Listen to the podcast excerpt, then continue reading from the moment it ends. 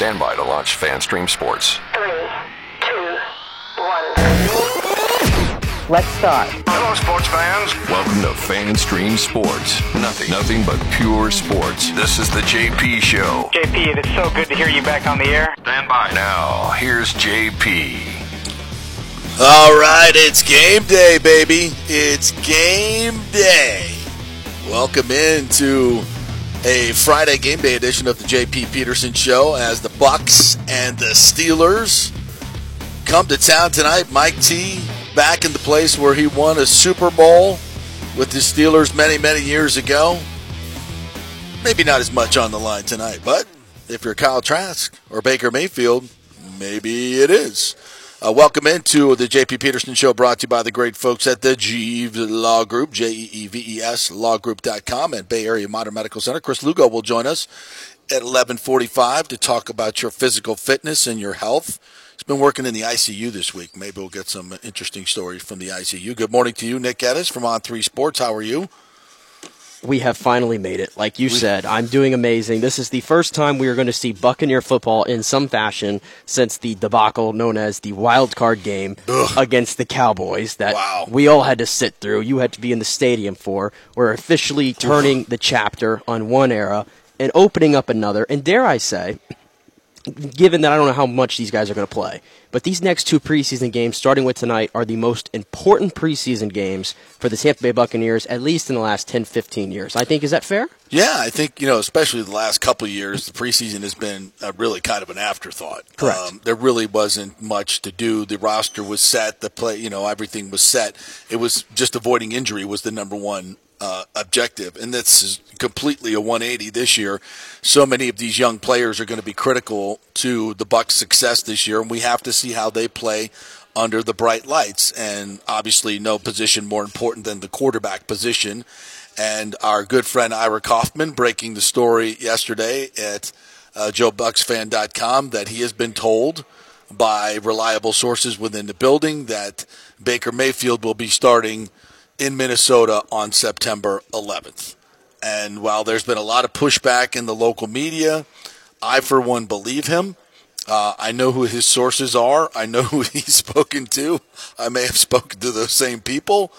And I believe he's spot on. And that doesn't mean that this quarterback competition isn't real. I think, Kyle Trask can prove to himself and prove to the Buccaneers that he deserves a shot this season. I think it's fair for the Buccaneers and especially Todd Bowles to say, let's have a quarterback competition.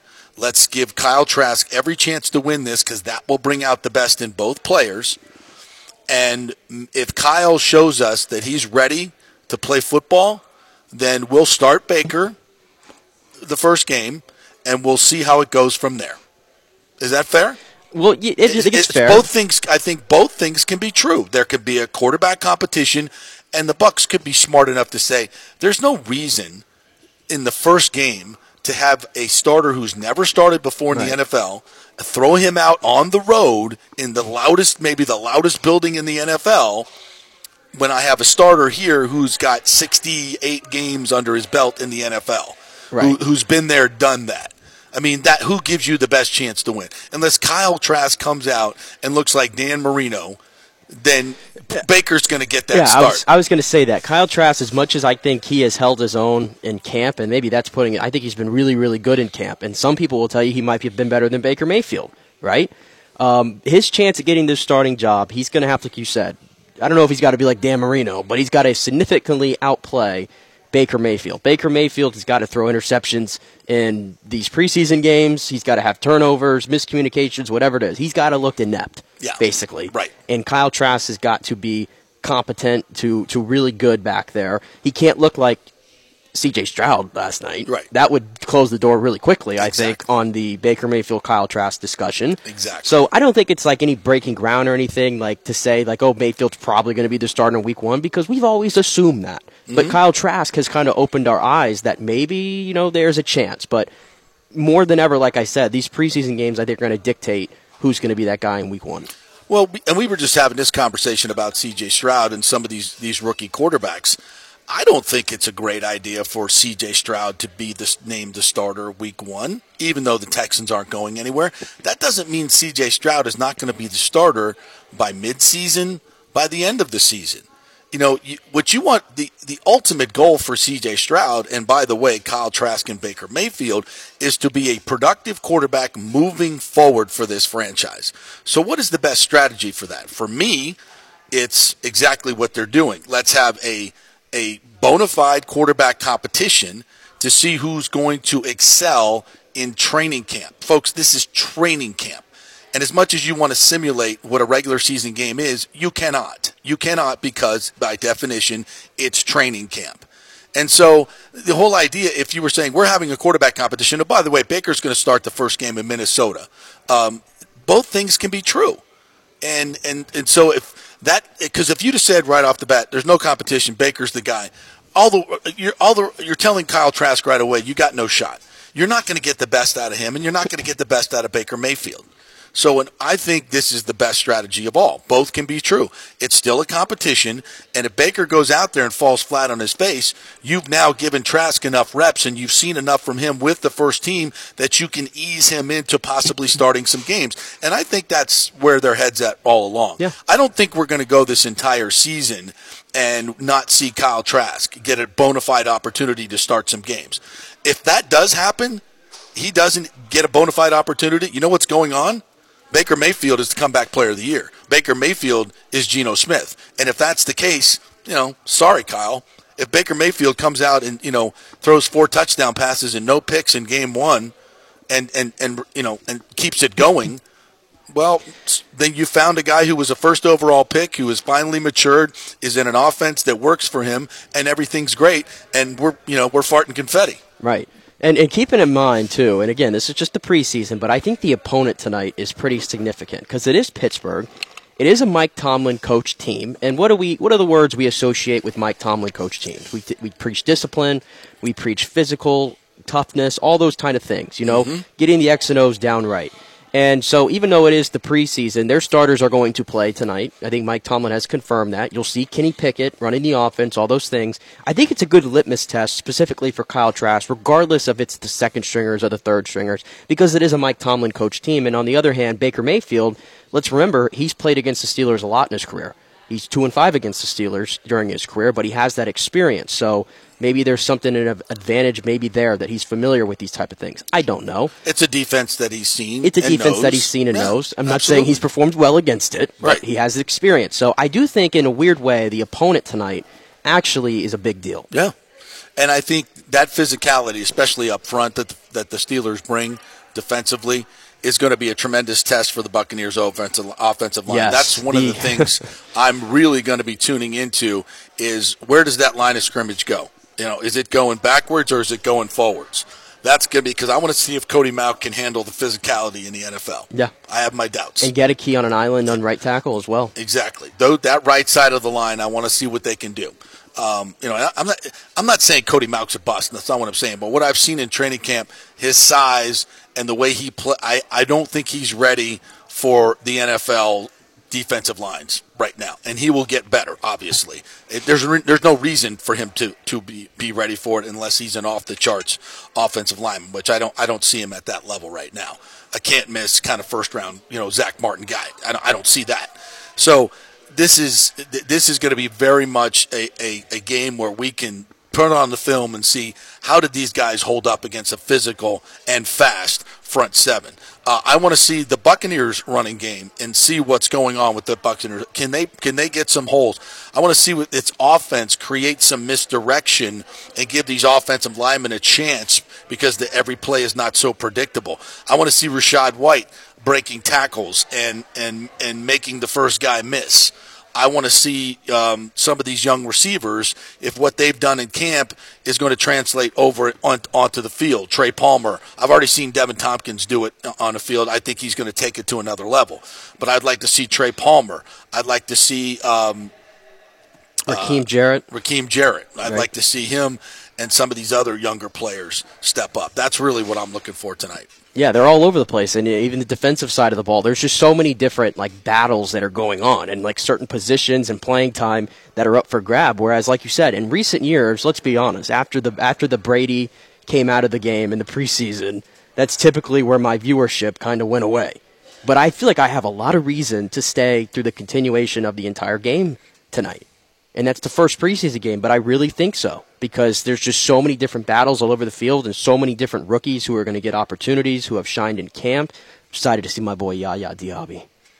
I am circling him. I can't wait to see him on the field and how he matches up. I think the Bucks are really looking forward to that, too. I've heard he's had a really nice camp and everything, and is pushing JTS, and I'm excited to see it. You know, in some of the one-on-ones I've seen with Diaby, and still you can't really get a feel for the contact until they get into games, but he has a different thump to him.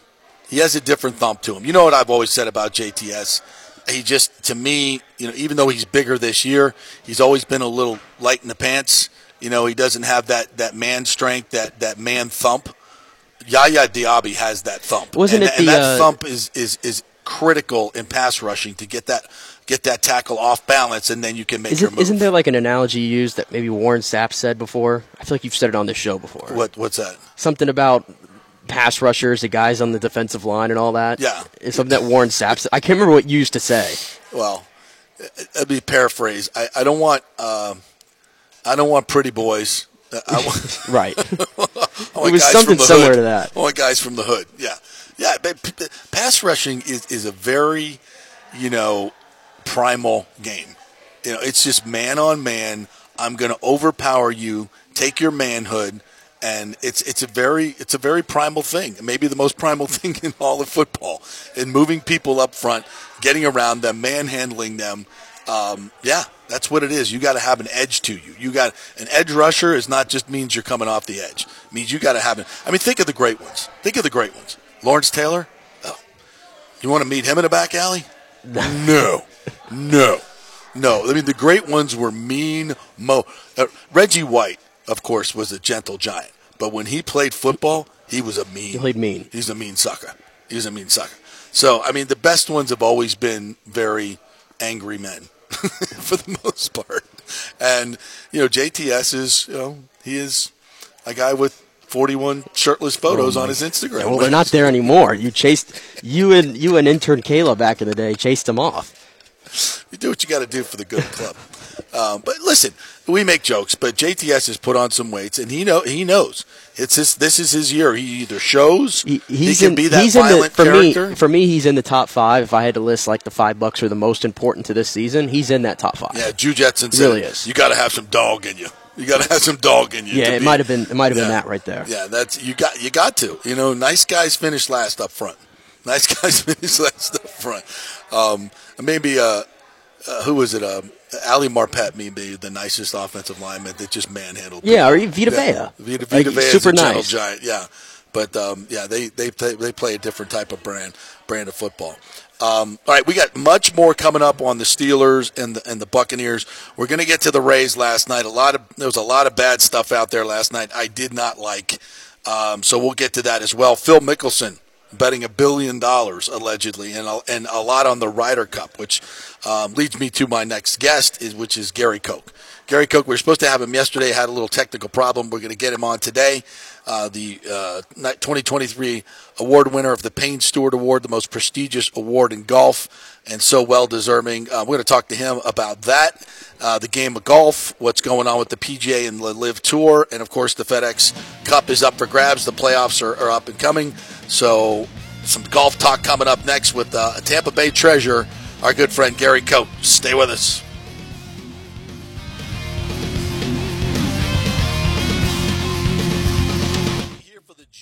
Law Group, JEEVES. Call for a free case evaluation, 888-9-JEEVES. That's 888-9-JEEVES. We're local, we're trusted. The law firm brings over 80 years of combined legal experience focusing on clients in Tampa Bay, the state of Florida, and national class action cases. If you're injured, get that free case evaluation, no cost to you.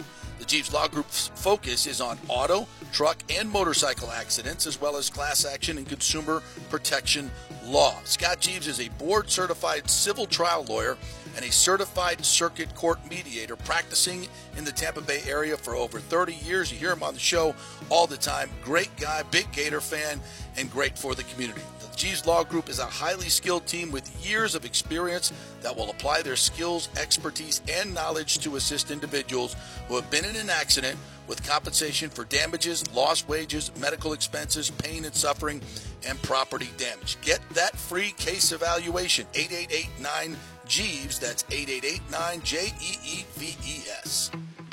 Hey guys, are you experiencing those feelings of getting older, lower sex drive, fatigue, hot flashes, moodiness, or you just don't feel like you had the vitality you once had? It's a chronic problem here in the United States. You're not just getting old, it's likely low testosterone. Studies over the last 20 years show a shocking decline in younger males aged 16 to 39. Older men have seen a sharp decline as well, so do something about it. Go see my friend Christopher Lugo at Bay Area Modern Medicine. Look, testosterone replacement is not a frivolous treatment. It takes a professional, targeted approach that focuses on total body wellness, vitality, and emotional stability, not a one-size-fits-all approach like many clinics use. They will monitor your blood work and adjust your treatment as needed for optimal results. Folks, I've been on testosterone therapy for over 6 years, and it is a life changer. You will feel and look better than you did 10 years ago. Give them a call at 844-977-3477 or go to BAMMC.com. Tell them JP sent you for priority scheduling. That's 844-977-3477 or BAMMC.com. Coming back at you. Now, more with JP on FanStream Sports. It's only just begun. All right, welcome back to the JP Peterson Show, brought to you by the Jeeves Law Group, Jeeves Law Group.com, and Bay Area Modern Medical Center, Italiano Insurance, and the Gold and Diamond Source. All right, it's our pleasure to welcome in a man that is a Tampa Bay treasure and now has received the highest honor in golf as the 2023 recipient of the Payne Stewart Award that acknowledges not only a great career on the course, but a huge impact off the course, and that's exactly what he's done nationally and certainly locally here with the First Tee of Tampa Bay, our good friend Gary Koch. Hello, Gary. Congratulations. So happy for you. How you doing? Yeah, thank you, JP. Truly humbled and honored to receive this award. It's a big deal. My former colleague, Peter Jacobson, said it very nicely. He said, you get into the World Golf Hall of Fame with how you play, but you win the Payne Stewart Award with how you conduct yourself and how you treat other people. So, kind of at the end of a career, this is truly a highlight, no doubt. It's the Hall of Fame. I think it's more important than the Hall of Fame, quite frankly. And I think most people in golf would acknowledge that. And I think if you could speak to what you've gone through the past couple of weeks after being named, I saw the actual presentation of the award where you were surprised as you were notified. Take me through that story and what the last 2 weeks have been like. Well, JP, it was interesting. I got a call from PGA Tour Productions, which is the production arm of the PGA Tour. They handle a lot of the television aspects and video stuff, and they said that they were getting ready to put together the 50th anniversary video of the Players Championship. The very first one was played back in 1974 in Atlanta. And, you've played in a bunch. You called the 17th hole for the last 25 years. You've got plenty of stories, plenty of experiences. We'd love to come to the house, sit down, and do an interview with you. So I thought, okay, that sounds very legitimate. So they show up at our house here in Tampa, set up the living room lights. I've got makeup on the whole bit. I've got this lady asking me these questions about 17 and about the players. And about 10 minutes in, all of a sudden the front door opens and Tracy Stewart walks in with the Payne Stewart trophy. Awesome. For a guy who has been paid to talk for the last 30-plus years, I was speechless. Truly was. Just fortunately, I didn't say what popped into my mind first, which was, holy, what.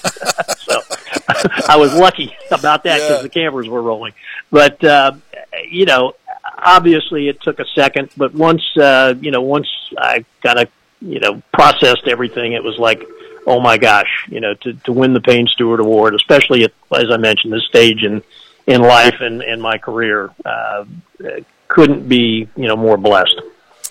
Well, it couldn't go to a better person, and I think everybody universally acknowledges that, Gary. And your work with the First Tee here at Tampa Bay, I was reading, I didn't know this, is the largest chapter in the country. You've certified over 90,000 of the kids in our area to participate in the First Tee, and the lessons that these kids learn, the opportunities that they get are literally life-changing. How important is that work to you? And catch me up on what's going on at Rogers Park, etc. Yeah, JP, obviously, you know, we see the results firsthand. You know, these kids, you know, learn about golf, but as you mentioned, more importantly, they learn about the 9 core values, honesty, integrity, you know, so forth and so on, perseverance, to where, you know, you provide them the opportunity to be better people later in life. And, you know, we just see the examples day after day after day. Our chapter and my family foundation has really gotten big into scholarships for these kids. Mm-hmm. We currently have over 40 kids that have been part of the First Tee program on some form of scholarship. Nice. You know, as they are able to further their education beyond high school. A lot of these kids are the first kids to ever go to college in their family. Some of the letters that we get from the parents and the students themselves are just so heartwarming. I mean, you just know you're really doing some great work.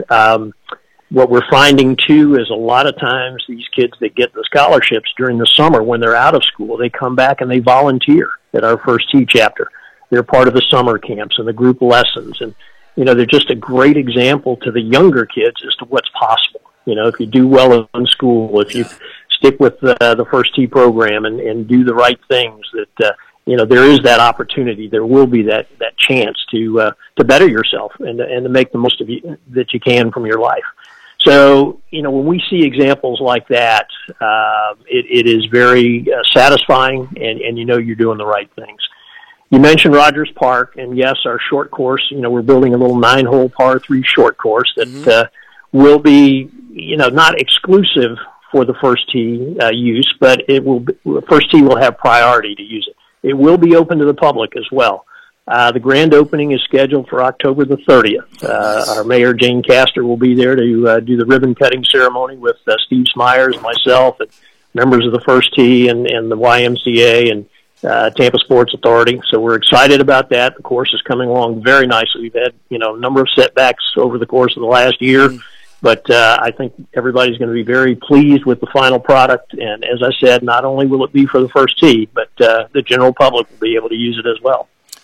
Gary Koch joining us here, the 2023 recipient of the Payne Stewart Award. And, you know, as you were talking about that, they wanted you to talk about the Players Championship. You didn't mention your line, better than most, because you're so freaking humble. But talk to me about, as we reminisce now over this career, I hope we can go down memory lane here with you a little bit. Talk about that moment and just your affinity for having really become one of the best golf broadcasters of the last 30 years, obviously, that you've been doing this, and how satisfying that has been for you. Well, you know, obviously it was a big decision at, you know, the age of 38. You know, I decided to leave a playing career behind, and the opportunity came along to try television. I enjoyed it right away, liked the team aspect of it. Very fortunate, the early days there at ESPN, I had a great producer by the name of Andy Young, a great director by the name of Steve Bime that, you know, helped me get better. There is no way to practice, you know, doing television, covering golf. I mean, you know, you kind of get thrown in there and you either figure out how to swim or you sink. And fortunately, I had a couple of guys early on that helped me a tremendous amount. I ended up at NBC after 6 years at ESPN. You know, again, great producer, Tommy Roy, co-producer Tom Randolph. Bucky Guntz was the director, again, helped me along and helped me to get better. And, you know, it's like a lot of things in life, JP. The more you do it, the more comfortable you become, the more you're able to just be yourself. And, you know, we've had great teams there at NBC, and, you know, the pieces fit together. I was never the funny man. That was never my role.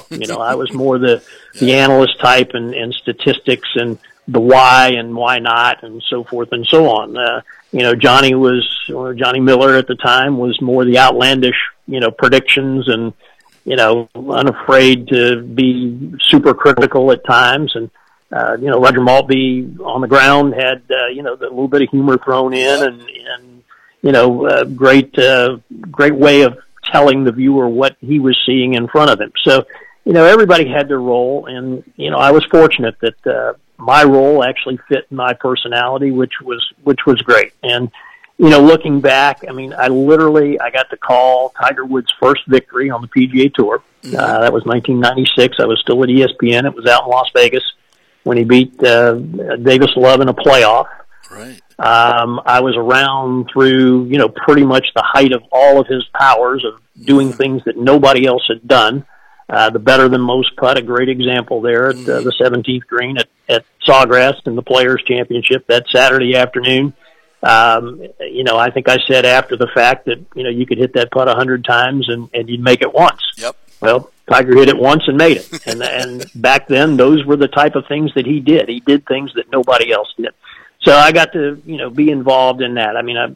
Every Ryder Cup since 1997 I've been a part of and been able to, be on the call. So, looking back, somewhat disappointed that I'm still not doing it because I felt like I was still doing a good job by the, when it came time for me to leave. But, just looking backwards, I was there at the right time and really got to do a lot of wonderful things. So, can't complain at all. Well, I can tell you without yourself and Roger Maltbie, it just doesn't sound right. It just doesn't. It doesn't sound big. It doesn't sound, there's been so many changes in golf, and I know things evolve. But, just personally, it just doesn't sound right. I miss your voice. I miss your humor. And I miss your analysis. We've lost this in all sports broadcasting, really. We've lost the thought of why we're watching. We want to know what's going on. The ancillary stories are great, and I get that. But to me, I want to know what that person was looking at, what's going through their head, what entails this shot, where does the creativity come in, what's the history here, all that, and you guys encapsulated that so well. Is that, without putting words in your mouth, is that your philosophy in broadcasting? What were you trying to do in that moment? Well, JP, whenever I listen to any sporting event, and I listen to, whoever is the, quote, analyst or whoever is supposed to be informing me, I always look at it, are they telling me something I don't know? Yes. Are they telling me the why? Some football analysts are just better than others in my mind. When I listen to a Chris Collingsworth or, initially Tony Romo, not so much anymore. I learned stuff from them, and it wasn't, as you say, the backstories of, he went to college here and so forth and so on. But, why a play was called or why, a certain quarterback has, limitations and can't do certain things. And, those are the things to me when I watch a sporting event, if the analyst is informing me and teaching me or I'm learning stuff that I don't know already, that to me is a good analyst. And unfortunately, to me, what's happened in all of broadcasting, and especially in sports broadcasting, it's become a lot more about the one-line quips and trying to be funny or, saying outlandish stuff to get clicks on social media. Yep. And, the business has changed. The people, how the people go about it. Not everybody. I shouldn't say that's a little bit of a generalization because there are still plenty of people that do a really good job. Agreed. But the trend to me is headed in the wrong direction. Could not agree more. Gary Koch joining us here, the Payne Stewart Award winner of 2023. In your playing career, we just did a great thing out of Temple Terrace, 6 months ago, whatever it was, with your state championship team in high school here. And your career, the early playing career especially, was spectacular. And, winning the Florida Open at 16 years old, 1969. Do you remember that? How the hell did you do that? Well, I made every putt I looked at, JT. That's about all I can tell you. You know, it was played down in Lehigh Acres, and yeah, sure, I remember an awful lot about it. You know, it was just one of those weeks. And look, by 16, I was a good player. I mean, I had won, junior events. I'd won the Florida State Junior a couple of times already, and the Babe Zaharias Junior Invitational, and some other things. So I mean, I knew I could play. But again, against the best amateurs in the state and the best, professionals in the state, yeah. I had no idea. But I got down to Lehigh Acres, and I liked the golf course. I started making putts, and I mean, I just made putt after putt after putt for 4 days. In fact, I played the final round with this gentleman by the name of Pete Cooper. Mm-hmm. And Pete had played on the PGA Tour for a while, and he was elderly by this point. He was probably in his, elderly. He was in his 50s, so he was off the tour, and he was a club pro in Florida. And we got done. I think he may have finished second or third. And we got finished. We're walking off the 18th green, and instead of coming over to me and saying, "Congratulations, kid, great going," he looked me right in the eye, shook my hand, and said, "Don't ever forget how to putt." So that is probably the thing I remember the most, to be perfectly honest with you. Well, you had 6 wins, and one of them was Bay Hill. What is your proudest moment of playing? And it may not be even in a win. Probably Bay Hill, JP. Yeah. I mean, and especially the way I did it. I often tell people, you never know when you are going to play your best golf or when you have played your best golf and your best round. Clearly that day, that final day in Orlando back in 1984 was the single best day of golf I've ever played in my life. I mean, I've played a lot of rounds. Yes. Started playing when I was 8, and I'm now 70. So, I mean, probably hundreds of thousands of rounds. But that was my best day. I played the first 18 holes. I hit 17 of 18 greens. I made 8 birdies and 10 pars. That 63 got me into a playoff with George Burns, and then I birdied the 15th hole, first playoff hole, as did George, and then I birdied the 16th hole to win. Wow. So I had played 20 holes. I hit 19 of 20 greens in regulation, and I made 10 birdies and 10 pars. If you ain't going to win that day, you're never going to win, right? Yeah. Well, the beauty of it was, now, I had played in an exhibition at Longboat Key with Eddie Pierce, my high school teammate, yep. and Arnold Palmer and Gary Player in the spring of 1970, which was our senior year in high school. So I'm going to the 18th green, and I'm going to tell the people at the ceremony, all the fans that are still there, that a lot of people won't know this, but I played with Arnold Palmer when I was 16 years old, 17 years old, and that he told me afterwards, "I look forward to seeing you out on tour." And I, of course, thought at the time that's a nice thing for him to say. And here I am now, 14 years later, winning his tournament. We got on the 18th green. Arnold had the mic first, and he started with, "A lot of people won't know this, but I played with Gary Koch when he was 17 years old in an exhibition in Sarasota, Florida. I told him then he was going to be on tour, and now he's won my tournament. Isn't this great?" That was the type of guy Arnold Palmer was. Wow. To remember that, unbelievable. Wow. That's an incredible story. I did not know that. The King, man, just the best. And he was an inaugural winner of the Payne Stewart Award, obviously. And now, you join just the giants in the game that have won this award. The inaugural winners were Jack, Arnold, Byron Nelson, Justin Rose, Zach Johnson, Hale Irwin, Bernhard Longer, Jim Furyk, Tom Watson, Sir Nick Faldos. Gary Player. How does it feel to be in that club? Well, I've reached out to a few of the guys that are friends, Nick Price for one, obviously Peter Jacobson, Brad Faxon, Jay Haas, guys that I've spent a lot of time with playing with, and then also talking about as a broadcaster, working with some as a broadcaster as well.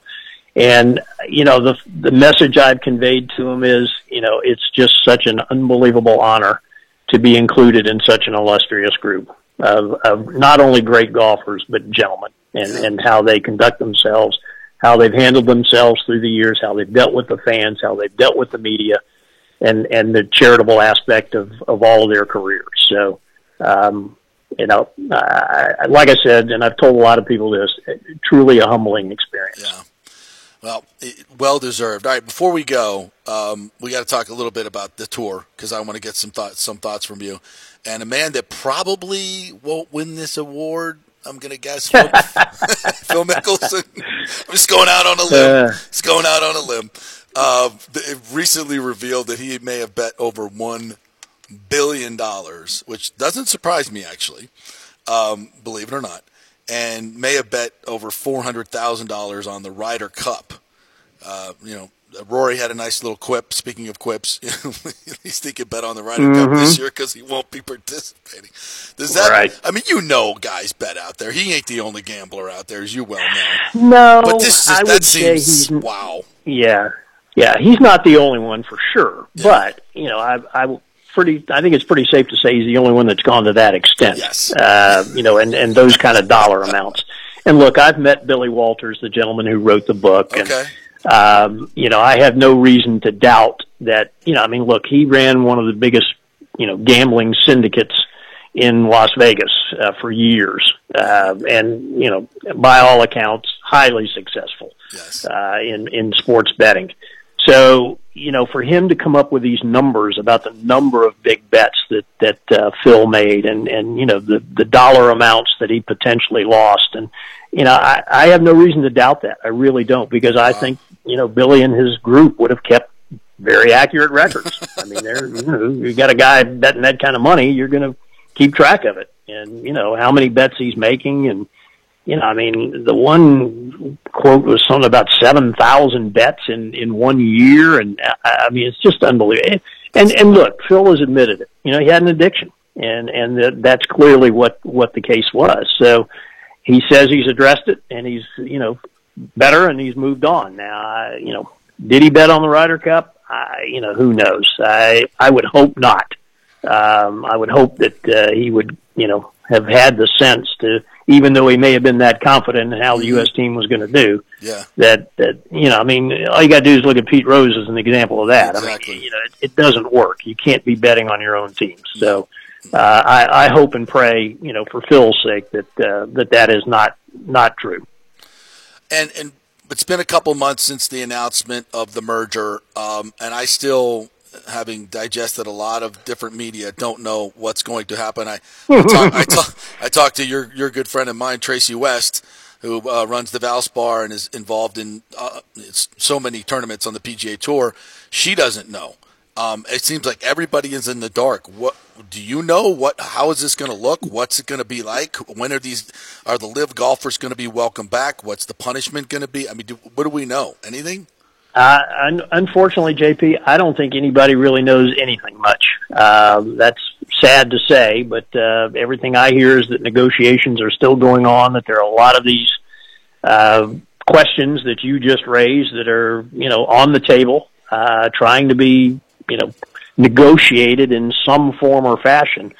It sounds as though the agreement is to create a for-profit entity, and leave the PGA Tour the way it is now as a 501c6, which is a not-for-profit entity. So, in essence, hopefully, that means that the tour would stay with its tournaments the way it is, and that the charities in every town that the tour visits would still receive, funds and so forth and so on, that would not change. The problem I see, or potential problem, is, what assets does the tour have that it could put into this for-profit entity? The media rights, maybe, I guess. I don't know. The sponsorship, you have the official paint of the PGA Tour. You have the official copier of the PGA Tour. You have the official this and that of the PGA Tour. Those companies put money in. Is that going to go into this for-profit entity? I really don't know. And, from talking to a few of the players that I still keep in touch with, I don't feel like they know. They're still very much asking questions and not getting answers. So I thought it was good that Monahan actually faced the press this week for the first time since he's back from his leave of absence with his medical issues. But again, there weren't a lot of answers. No. We hope to have an agreement in place by the end of the year. We continue to negotiate, various aspects. So I don't think anybody really knows a whole lot more than that. If they do, it's a handful of people, and they're not telling anybody else. How do you think it affects what we're worried about is our own tournament, right? Valspar. You've been so involved in that as well and volunteered countless hours there.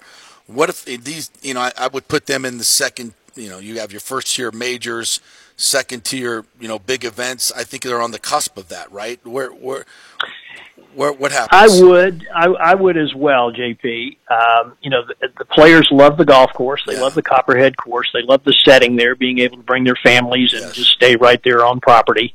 I do say that in looking at the new schedule, for next year that came out just the other day, it looks beneficial to the Valspar Championship in that I don't even know what they're calling them now. They were designated events this year. I think they've got some other signature events, I think is what they're calling them next year, that they're spaced better to where, last year it became very evident that, you had Tiger's event on the West Coast, then you had the Honda, which the field was terrible. Then you had the Arnold Palmer Invitational in Bay Hill, which was a designated event, so great field. Then you had the Players, which was a great field. Right. Then you had Valspar, and then you had the match play, the WGC match play, so another great field.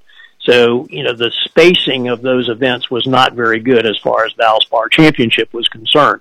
But next year's schedule is a little different. So I think it could very well help the Valspar event to attract a better field than it had last year. Not that the field was bad, but there were some name players, stars, that had played in the past that elected to skip last year. All right, I'll get you out on this. Who's the best player in the game right now, and who are the guys we should be watching in the next coming years? Okay. I think the best players right now, it's pretty obvious. I mean, if you look at 1, 2, and 3 in the world rankings, you've got Jon Rahm, you've got Scottie Scheffler, and you've got Rory McIlroy. Yeah. I think that's pretty accurate. I mean, those guys have all played extremely well this year. Scottie Scheffler, if he'd had putted a lick, if he'd have putted like you, JP, he would be so far ahead of everybody because he is hitting the ball beautifully. I mean, the stats he has of his ball striking are, almost historical, how well he struck the ball. He just has not putted anywhere near what he's capable of. So I would say those three guys are probably your top three right now, and rightfully so. Yeah. Young guys coming up, watch out for this Ludwig Aberg, who played at Texas A&M. Really a good young player. I think you're going to see a lot of good things out of him. He got through and out onto the tour through the PGA Tour University program where they take the top five guys from college golf and give them some access. Well, I think he's played 8 tournaments. He's made the cut 8 times. That's pretty impressive for a 21, 22-year-old kid coming out of college to step in and play with the best players in the world and make the cut every time he plays. That is really good stuff. So, who's having a great year? Is our local guy, Jackson Suber. He's had a tremendous year on the Korn Ferry Tour. He's going to be out on the PGA Tour next year. So, that's awesome. He's shooting some great scores, a lot of low numbers, 65s and 6s and 7s, which is what it takes out on the Korn Ferry Tour. And, if he can bring that game out with him on the PGA Tour next year, I think he's going to do really well. That's a great place to leave it. The future of golf in Tampa Bay and a man that has punctuated his career with the most prestigious award in golf, the Payne Stewart Award. Gary, I'm so pleased for you. I feel the same way I felt about Rondé and Canton this past weekend, and it's just a joy to call you both friends, and I really appreciate all you've done for me and how gracious you've been with your time on our show. Can't thank you enough, and, again, congratulations. Well, JP, thank you very much. As I've said to you and to many others, humbled, honored, and can't think of a better way to kind of wrap up a career. So heading off into retirement, going to be playing some golf for fun and doing some traveling. That sounds good to me, partner. Yeah, absolutely. Get somewhere where it's a little bit cooler. I would do that right away. Thanks, Gary. Appreciate it. Great stuff. All right. Thanks, JP. Talk to you soon. Yep. Bye. Just a wonderful man on so many levels, and man, when I heard that that he had gotten the award. I was just so pleased that list. His name belongs on that list of the greats that have done the game. But if you look at that list, you know, he I think he would be considered, and I hate to say this, but the least accomplished player, which means you're a hell of a dude. Right, right. That's a story about... Like most of these guys have won majors. Right, right. You know, or much better players, career-wise anyway. So to him to be part of that just shows you how well-respected he is in the game of golf. And I love the story about the Arnold Palmer story. That awesome? That's a hell of a... To play with... Isn't that awesome? 16-year-old playing with Arnold Palmer, and who was the other one he said that was playing with him? Eddie Pierce. Yeah. I mean, my goodness, at 16 years old. And then for Arnold Palmer to remember that, and 15 years. Yeah, Gary Player, that's what I was thinking of. Yeah. And to remember that 15 years later when you're winning his tournament. Yeah. That's storybook.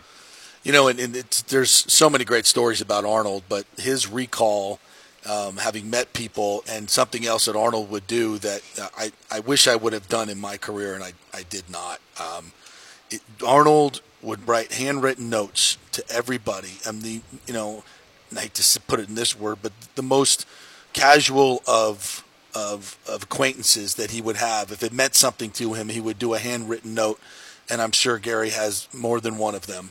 And the people in the golf world just treasure those handwritten notes, and you know, it's a great quality to have if you're a young person and you can somehow get in the you know, go buy yourself a box of thank you notes or whatever.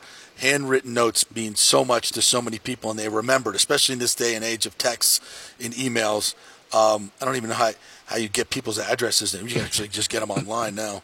But Arnold used to do that. So it's you know, a great for Rondé to go into Canton, and honestly, this is really a kind of a Hall of Fame moment. This list of players is more of a better representation of a Hall of Fame, I think, for golf than the actual Hall of Fame. So, again, congratulations to Gary Koch. All right, we'll take a quick break. We'll come back, and we're going to get into the Rays' dismal performance last night, and unfortunately, you know, maybe portending of things to come for this Rays team. So we'll take a quick break. We're brought to you by the great folks at Extravaganza Productions. If you've got an event coming up, whether it's a party, you got a big birthday party coming up, you want to do something special, well, call the folks at Extravaganza Productions. They'll give you a free creative session, audio, visual, props. They can do anything over there. So it's free to have a consultation with them. They can tell you what they can do, get the pricing, and check it out. It's better than doing it yourself. Trust me on this.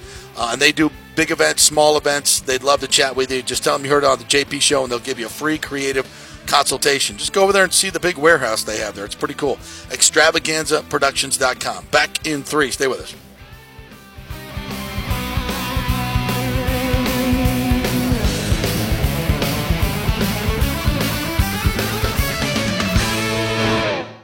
Any old coins sitting around the house? Well, the Gold & Diamond Source will purchase a variety of different types of coins and bullion.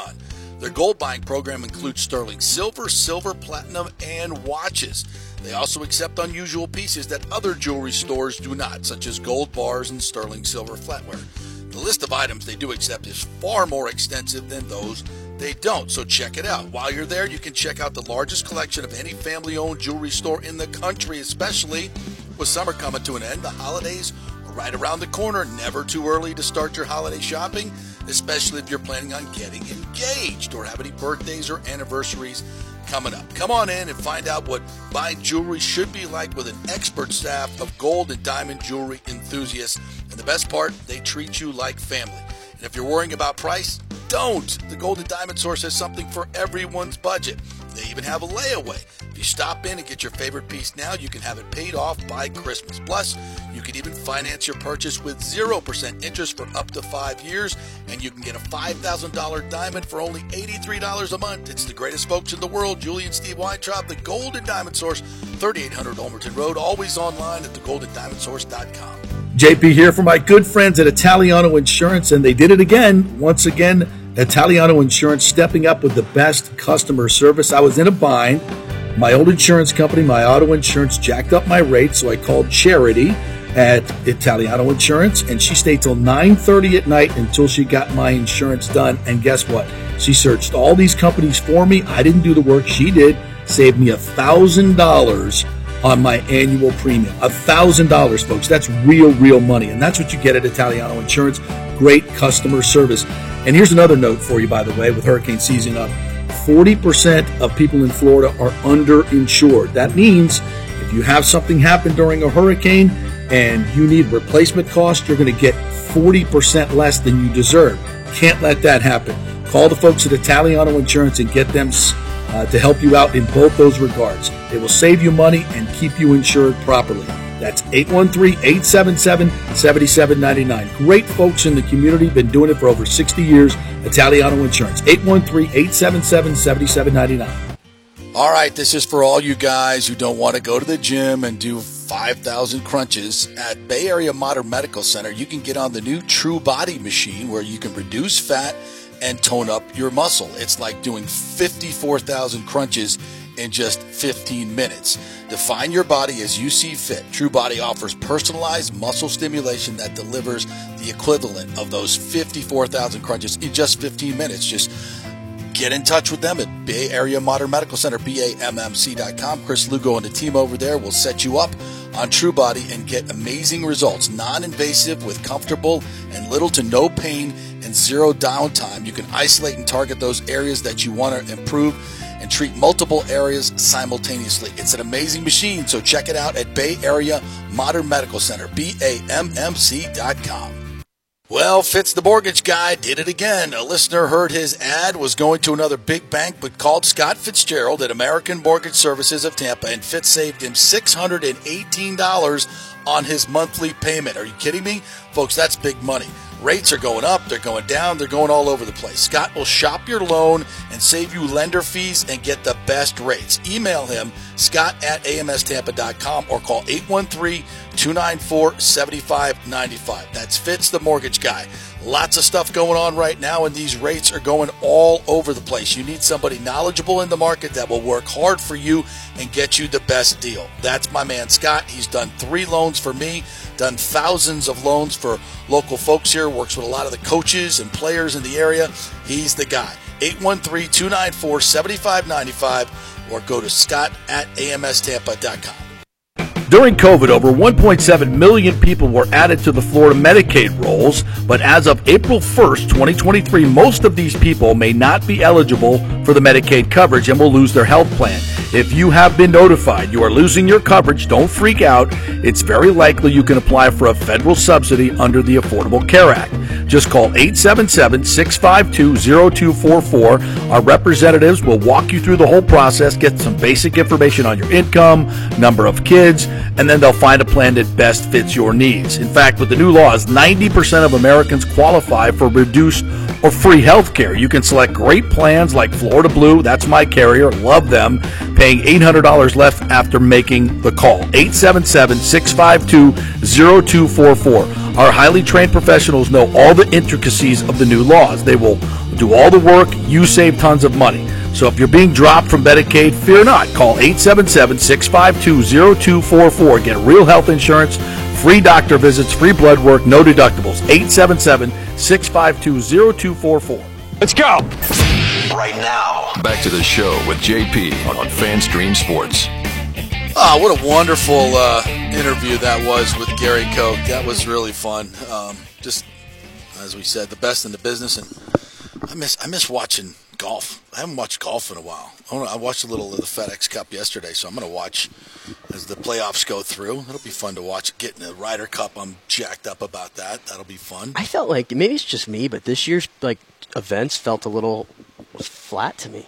Maybe because Gary's voice wasn't on him. The broadcast just seemed different. It's whose voice is that? I don't even know who the new people are, to be honest. And it's not just that NBC and Golf Channel. It's CBS and all. Well, as long as Jim Nance is there, I mean, yeah, we have hope, I guess. I miss Faldo.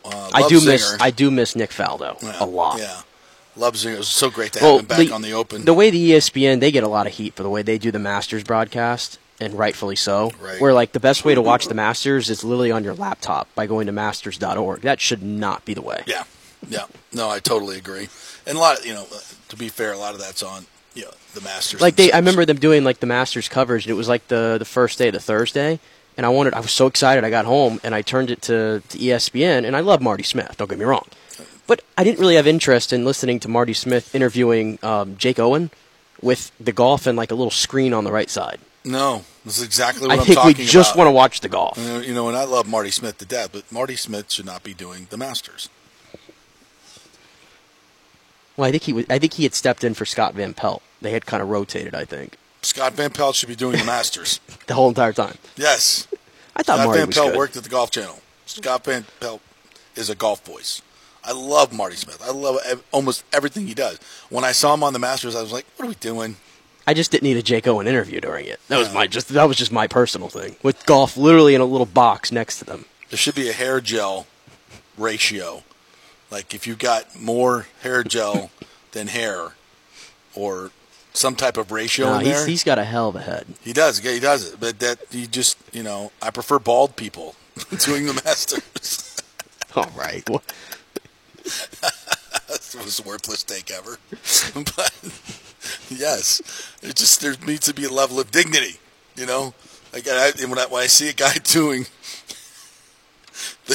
the slippery stairs he did the other day, whatever the stairs of slippery stairs of death, where he and his partner is putting suds all over the stairs and he has to try to climb them up. I like that. Yeah, I love like a little levity sometimes. I love that. That's Marty Smith and his what's his other partner's name? Ryan McGee. Yeah, right? Ryan. I love them when they're doing that. That guy shouldn't be doing the Masters. That's not his venue. They also competed in the cornhole tournament on ESPN last year, too. Exactly, my point. What doesn't belong here, all right? I love you, Marty. I think you're fantastic at everything you do. Just stay off my Masters. You really sound like the old head now. You really do. Only bald people on my Masters broadcast. Well, you want people who look like you, I guess, is what you want. Exactly. I'm not bald yet, although there have been suggestions. You might as well just take it off. Whatever. I think I have too many scars on my head to do that, to be honest with you. There's too many golf clubs to the head. You know, and you're liable, like a couple months ago when you bumped your head over there. Oh, my God. You're liable to have a bleeding fest or something if you went bald. I almost killed myself. All right. Speaking of something that's bleeding right now. You know, the Rays lose last night, 5-2 to the Cardinals, lose the series to that mediocre team. We call it 5-0. I really don't care. It was 5-0. It really was. The last two runs were meaningless. They get shut out by Matthew Liberatore, their former first-round pick, who was 1-4 with a 6.93 coming in. I'll do you better. How about 11.48 ERA on the road? Oof. Opponents hitting 350 against them. And the other stat you mentioned off-air, the swings and misses. 15 swings and misses last night. He had 15 swings and misses, his four starts combined going into last night. Come on, man. And this is what the Rays have been doing wrong that they were doing so right in the beginning of the year. They've expanded the zone. They're not being patient. They're hitting, they're swinging at bad pitches. It's they just overnight everybody started to hit home runs, and that's all they wanted to do. It's a disease. When you start, guys, especially the guys that have not typically been home run hitters, start hitting home runs, they get the disease. And some of those guys have started to. They don't hit home runs. Nobody's hitting home runs anymore. Like some of these, like Harold Ramirez is not hitting home runs anymore. Josh Lowe, his are few and far in between. Christian Bethancourt, few and far between. Right. Yeah. So it's definitely happened, and I see a lot of guys with great pitch counts against the Rays. All of a sudden, it seems like every night, guys not being patient.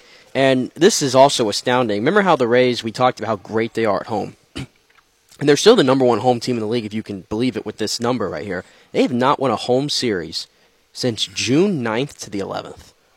Jesus. It's August 11th. They have gone 2 months without winning a single home series. Wow. 2 months. It's not even worth your $10 ticket. Oh, no kidding. No. 2 months. This is, and I hate to tell you that you were wrong. Well, I'm not wrong yet. I'll be wrong when we find out the end of September, October. Then I'll be wrong. We needed a bat, probably two, to be honest with you. We needed a bat, and we didn't get one in the off season. Promised we'd get one at the deadline. Didn't do it there. Didn't spend any money. whatsoever. All this promise that we're going to spend, you didn't spend shit. And this is the team that you get. Meaningful games in September with Stu's mantra, and it's all you're ever going to get as long as this ownership group is here. I hate to tell you, but hopefully not for long. I just will say, and I did say it, this week when McClanahan, we're assuming the Tommy John and all that, fearing the worst, it does feel like the specialness of this season has started to wane. It's gone. And it's like I'm trying to remain optimistic, and I feel like I have done that through this hard stretch as good as I can. But given you have to read all the little signs that are going on right now, and you look at all the other teams, it's hard to find a path for this team to win a World Series. It just is. Yeah. It just is. Yeah. I mean, if they had the pitch, and injuries are a big part of it. And injuries are a big part of it. I don't want to throw all of it on, just the predictable not spending of money, but that's part of it. Because if you don't spend money, you don't have depth.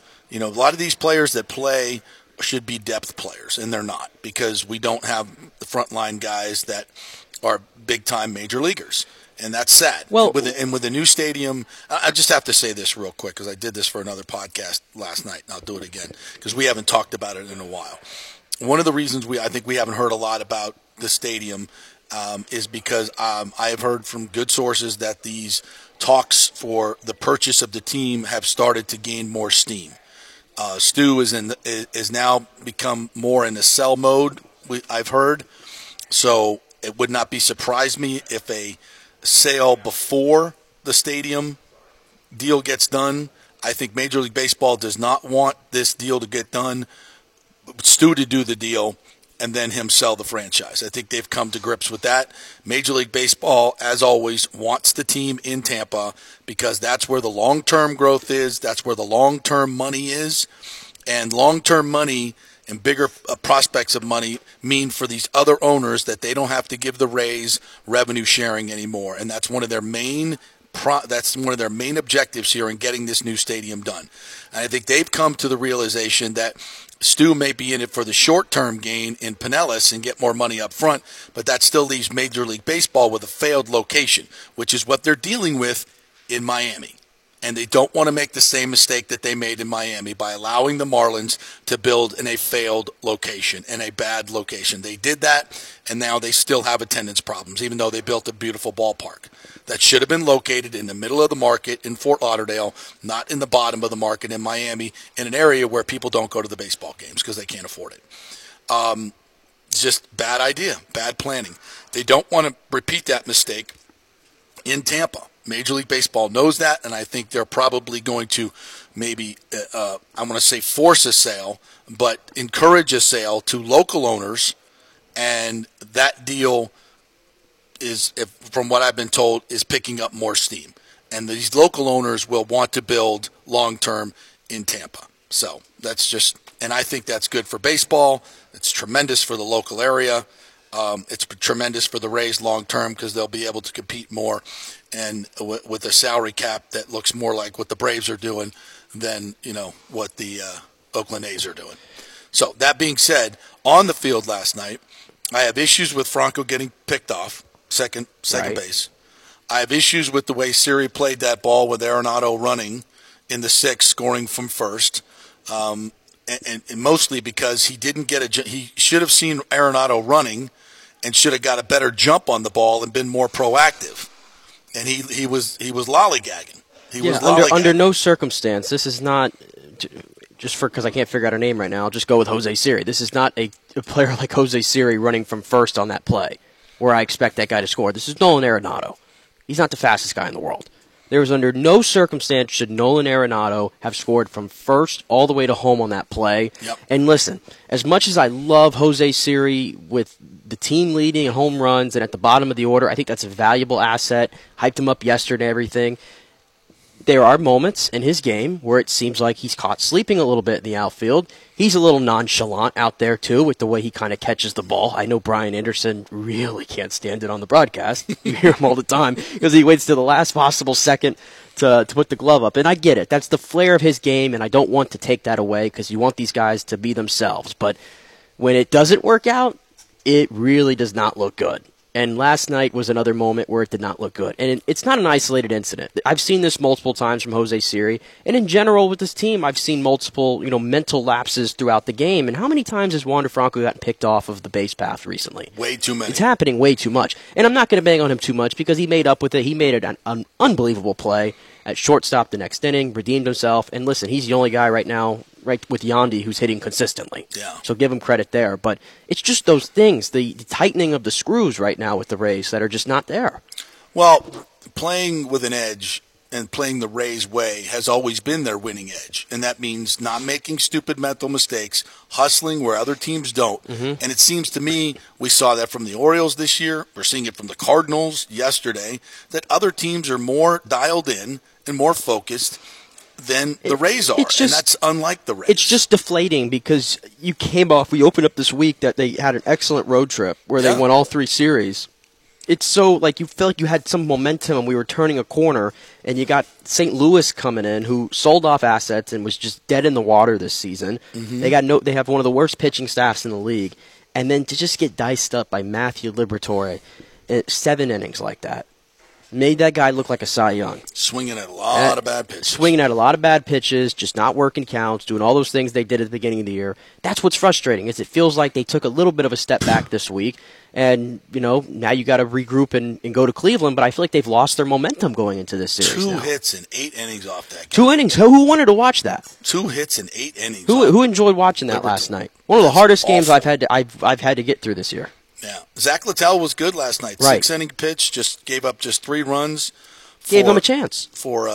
Gave him a chance. That's and all he you could can ask and, for. And listen, 73 pitches, 6 innings for Zach Littell. Fantastic find. That pitching matchup with Zach Littell actually favored the Rays, and they still went out and lost the game they shouldn't have lost.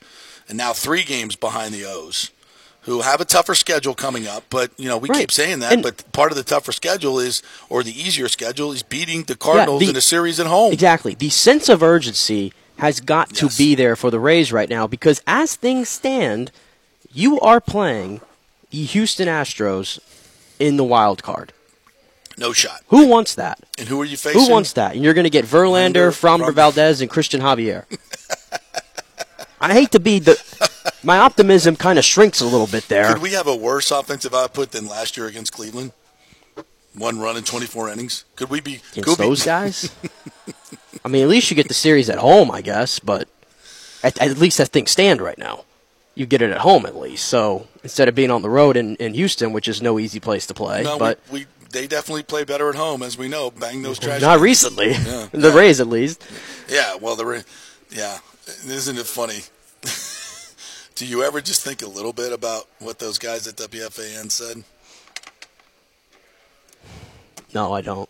I really don't. Because we're really much worse than we were, and at home as well. We weren't cheating. No. We wouldn't do that. No, Cash, don't even bring Cash that up. Cash wouldn't. Too much integrity on this team. No way. Cash wouldn't. We're not up with that. No way. No freaking way. I hate to read some of these, but hey, Nick, in case it wasn't obvious before because you got mad last week, this team is going nowhere, bounced in the first round like always. This team can't hit still. Would have been nice to get a blast, a bopper. Just going to sit here quietly, and I'm going to stir my coffee up. James says Rays get 6 innings from Mattel, who gave them a chance, but, as JP said, 1,000% agree. Rays, as usual, went cheap and didn't get a popper. Hey, at least, James, you got my quote right. At least you were right there. I know. You and James are having a good moment now. Right there. Yeah. You're basically as long as he represents what I say accurately, we can get along. We'll be good. Bucks Baseball says Luke Gedicke is probably my top one because he was the worst offensive lineman in football. That entire right side of the line is a problem. I agree. I don't know who Cody Mauch is. I have no idea. The Bucks really seem to like him, but they really seem to like Luke Gedicke at left guard last year too. And that didn't work out so well. That is true. That didn't work out so well. The major players that were in that decision, Todd Bowles, was the same offensive line coach, Joe Gobert, Jason Light. You're still here, so yeah. I don't know. Jason loves those small school linemen. He really does. And what was he? A small school offensive lineman. Right. Really loves those small school guys. Well, he's hit on them, too. Alex Kappa? He has. And Ali Marpet? Boom, boom. He has. And who's to say Luke Gettig he won't become a great or good left or right tackle? We don't know yet. We really don't know. It's almost unfair. And I'm not saying he won't become one. I'm just saying at this point, right now. It's a concern. It's a concern. And I know what they're doing. They want these guys to get experience because you're not going to get better sitting on the bench. That's for damn sure. Listen, as long as the guy's not, Caleb Benenock out there, I think we're okay. Ouch, babe. My friend Randy Harris has him on his show all the time now. Oh, Caleb really? Benenock. He's a really smart guy and a good analyst. Well, I can only judge what I saw on the field. No, he wasn't that great. Sorry. I think if he's being an honest analyst, he would say he was not great. No, it was not great at all, actually. He would be honest. He almost got Jameis killed a few times. Yeah. So, all right, so the Rays go on the road. Savali will head back to Cleveland. Well, no, they're at home. That's right. They're at home. They're at home before they get a fun one with San Francisco on the road. Then. I tried to go to Jacobs Field that Friday night I was in Cleveland.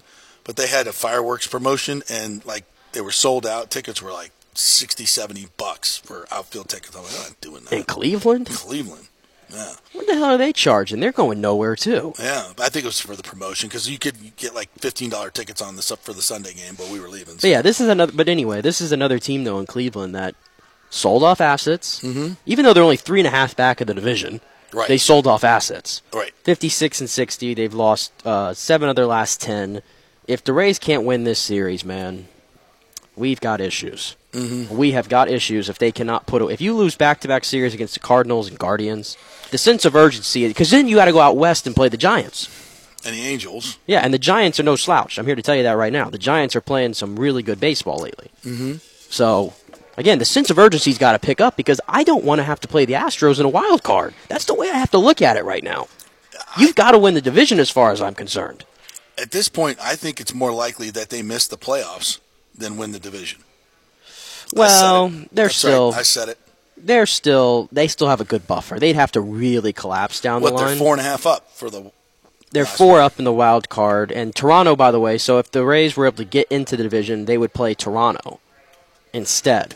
And Seattle's a game and a half back, and that's pretty much it. It's going to be Seattle or Toronto probably in that last spot. So you would either get them or you have to face. Houston. You want to win the division. End of story, and I'm sorry to break it to you, but given the start that you had, and again, I've given credit to the Orioles for never letting the Rays get a huge lead on you, it's a big disappointment if you don't win the division this year. Hell yes. It just is. Yeah, but they've got, to your point, every game is crucial. You can't be lollygagging out there and losing a series to the Cardinals. Yeah, I kept hearing this from so many Rays fans in June and July when they were struggling. Well, none of these games are that important right now, and just wait till we get to September. No, we're here now. We are here. The games matter. We're past the trade deadline. And you got no Shane McClanahan. And obviously that's not the Rays' fault, but the sense of urgency's got to pick up. Yeah. All right, we'll take a quick break. When we come back, we'll get into a little bit more of the NFL slate. A couple of games last night that were interesting, that we learned some stuff about C.J. Stroud and the Texans. Seahawks and Vikings played last night. The Vikings, obviously, we will see in the opener on the road up there. So quick break. We're brought to you by the great folks at the Gold and Diamond Source. Hey, if you got any sterling silver, flatware laying around, any bullion, old coins, silver, or gold, take them into the Gold and Diamond Source, and they will pay you cold, hard cash.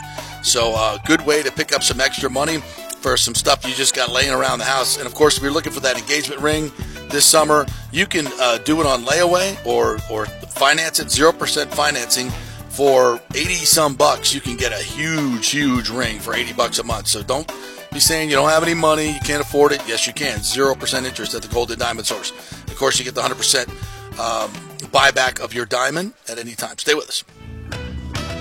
Well, Fitz the Mortgage Guy did it again. A listener heard his ad, was going to another big bank, but called Scott Fitzgerald at American Mortgage Services of Tampa, and Fitz saved him $618 on his monthly payment. Are you kidding me? Folks, that's big money. Rates are going up, they're going down, they're going all over the place. Scott will shop your loan and save you lender fees and get the best rates. Email him, scott@amstampa.com, or call 813-294-7595. That's Fitz the Mortgage Guy. Lots of stuff going on right now, and these rates are going all over the place. You need somebody knowledgeable in the market that will work hard for you and get you the best deal. That's my man, Scott. He's done 3 loans for me, done thousands of loans for local folks here, works with a lot of the coaches and players in the area. He's the guy. 813-294-7595 or go to scott at amstampa.com. JP here for my good friends at Italiano Insurance, and they did it again. Once again, Italiano Insurance stepping up with the best customer service. I was in a bind. My old insurance company, my auto insurance, jacked up my rates, so I called Charity at Italiano Insurance, and she stayed till 9:30 at night until she got my insurance done. And guess what? She searched all these companies for me. I didn't do the work. She did. Saved me $1,000 on my annual premium. $1,000, folks. That's real money. And that's what you get at Italiano Insurance. Great customer service. And here's another note for you, by the way, with hurricane season up. 40% of people in Florida are underinsured. That means if you have something happen during a hurricane and you need replacement cost, you're going to get 40% less than you deserve. Can't let that happen. Call the folks at Italiano Insurance and get them to help you out in both those regards. They will save you money and keep you insured properly. That's 813-877-7799. Great folks in the community, been doing it for over 60 years. Italiano Insurance, 813-877-7799. During COVID, over 1.7 million people were added to the Florida Medicaid rolls, but as of April 1st, 2023, most of these people may not be eligible for the Medicaid coverage and will lose their health plan. If you have been notified you are losing your coverage, don't freak out. It's very likely you can apply for a federal subsidy under the Affordable Care Act.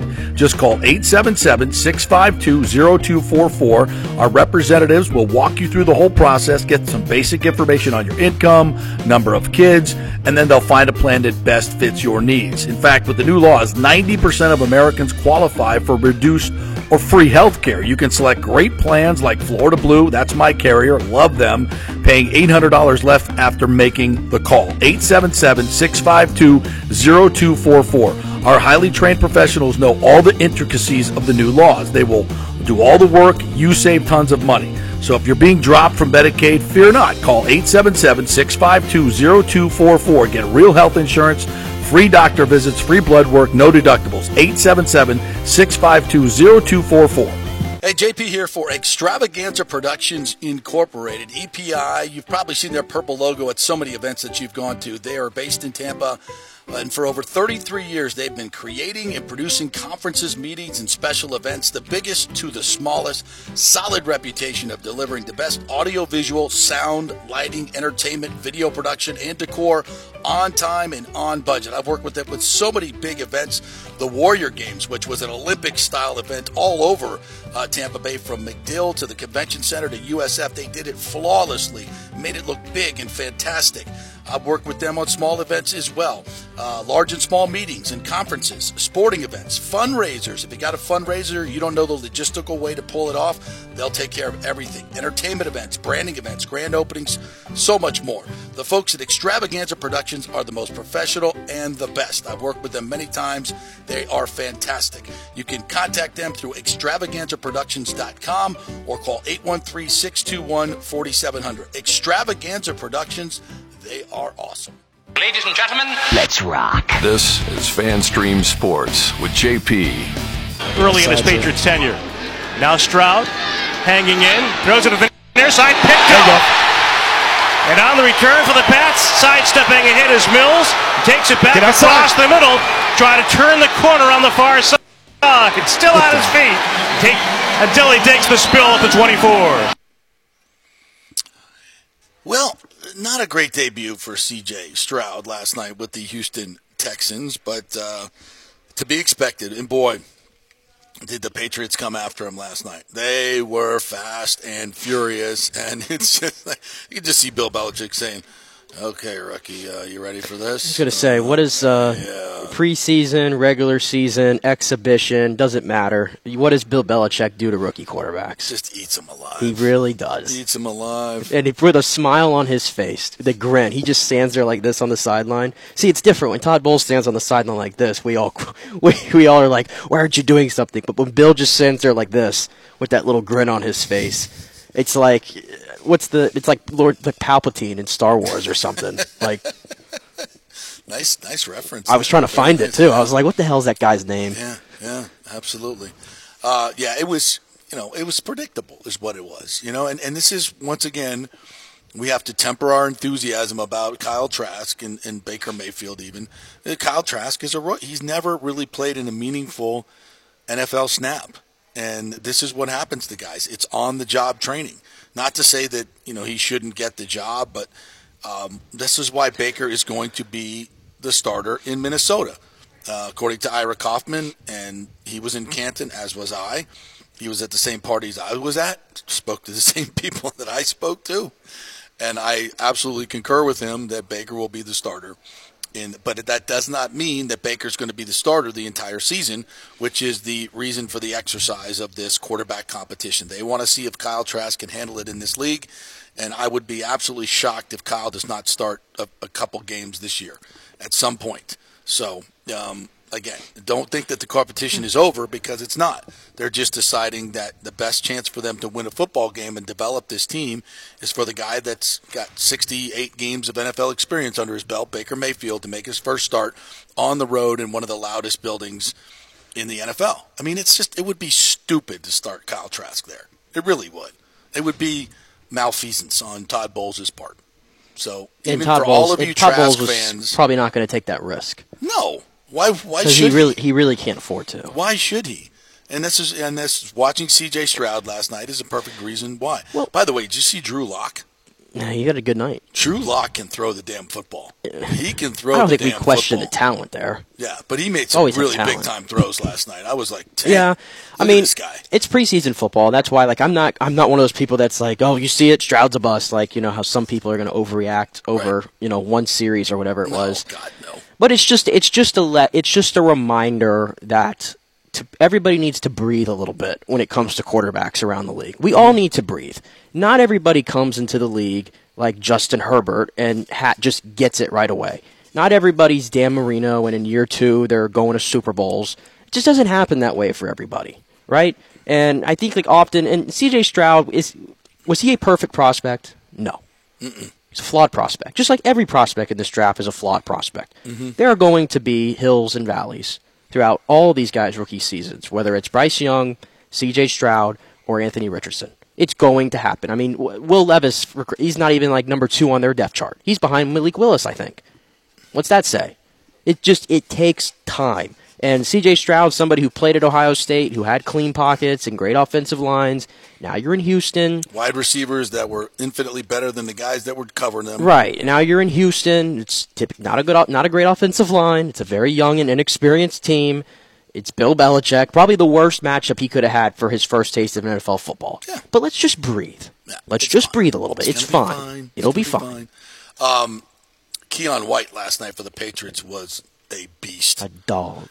Nick, check when did we draft Cody Mauch before Keon White came off the board in the second round? So I know we loved him. I thought he was a kind of a first-round guy. He was a first-round talent that slipped into the second, yes. Yeah, but I don't know where the Patriots got him, but I kind of vaguely remember he was on the board. But he's a dog. That dude is a dog. But hey, hopefully so is Yaya Diaby. He was picked 2 picks before Cody. 2 picks before Cody. Right. Yeah. So, all right, we didn't fuck that up as bad as I thought.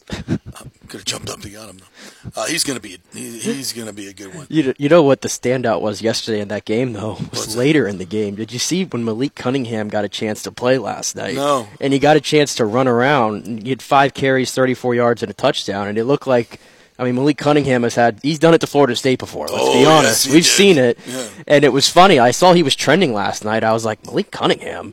And like, there's like a picture of Bill Belichick on the sideline. He's doing his thing, and Malik's talking to Bill O'Brien or something like that. And you see Belichick just looking at him like, who is this guy? Yeah. Is this my quarterback of the future? Like, you could see like the wheels were turning in his head. I just can't see him putting that guy out there.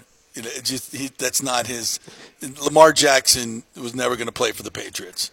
I don't see Malik Cunningham being the starting quarterback in New England.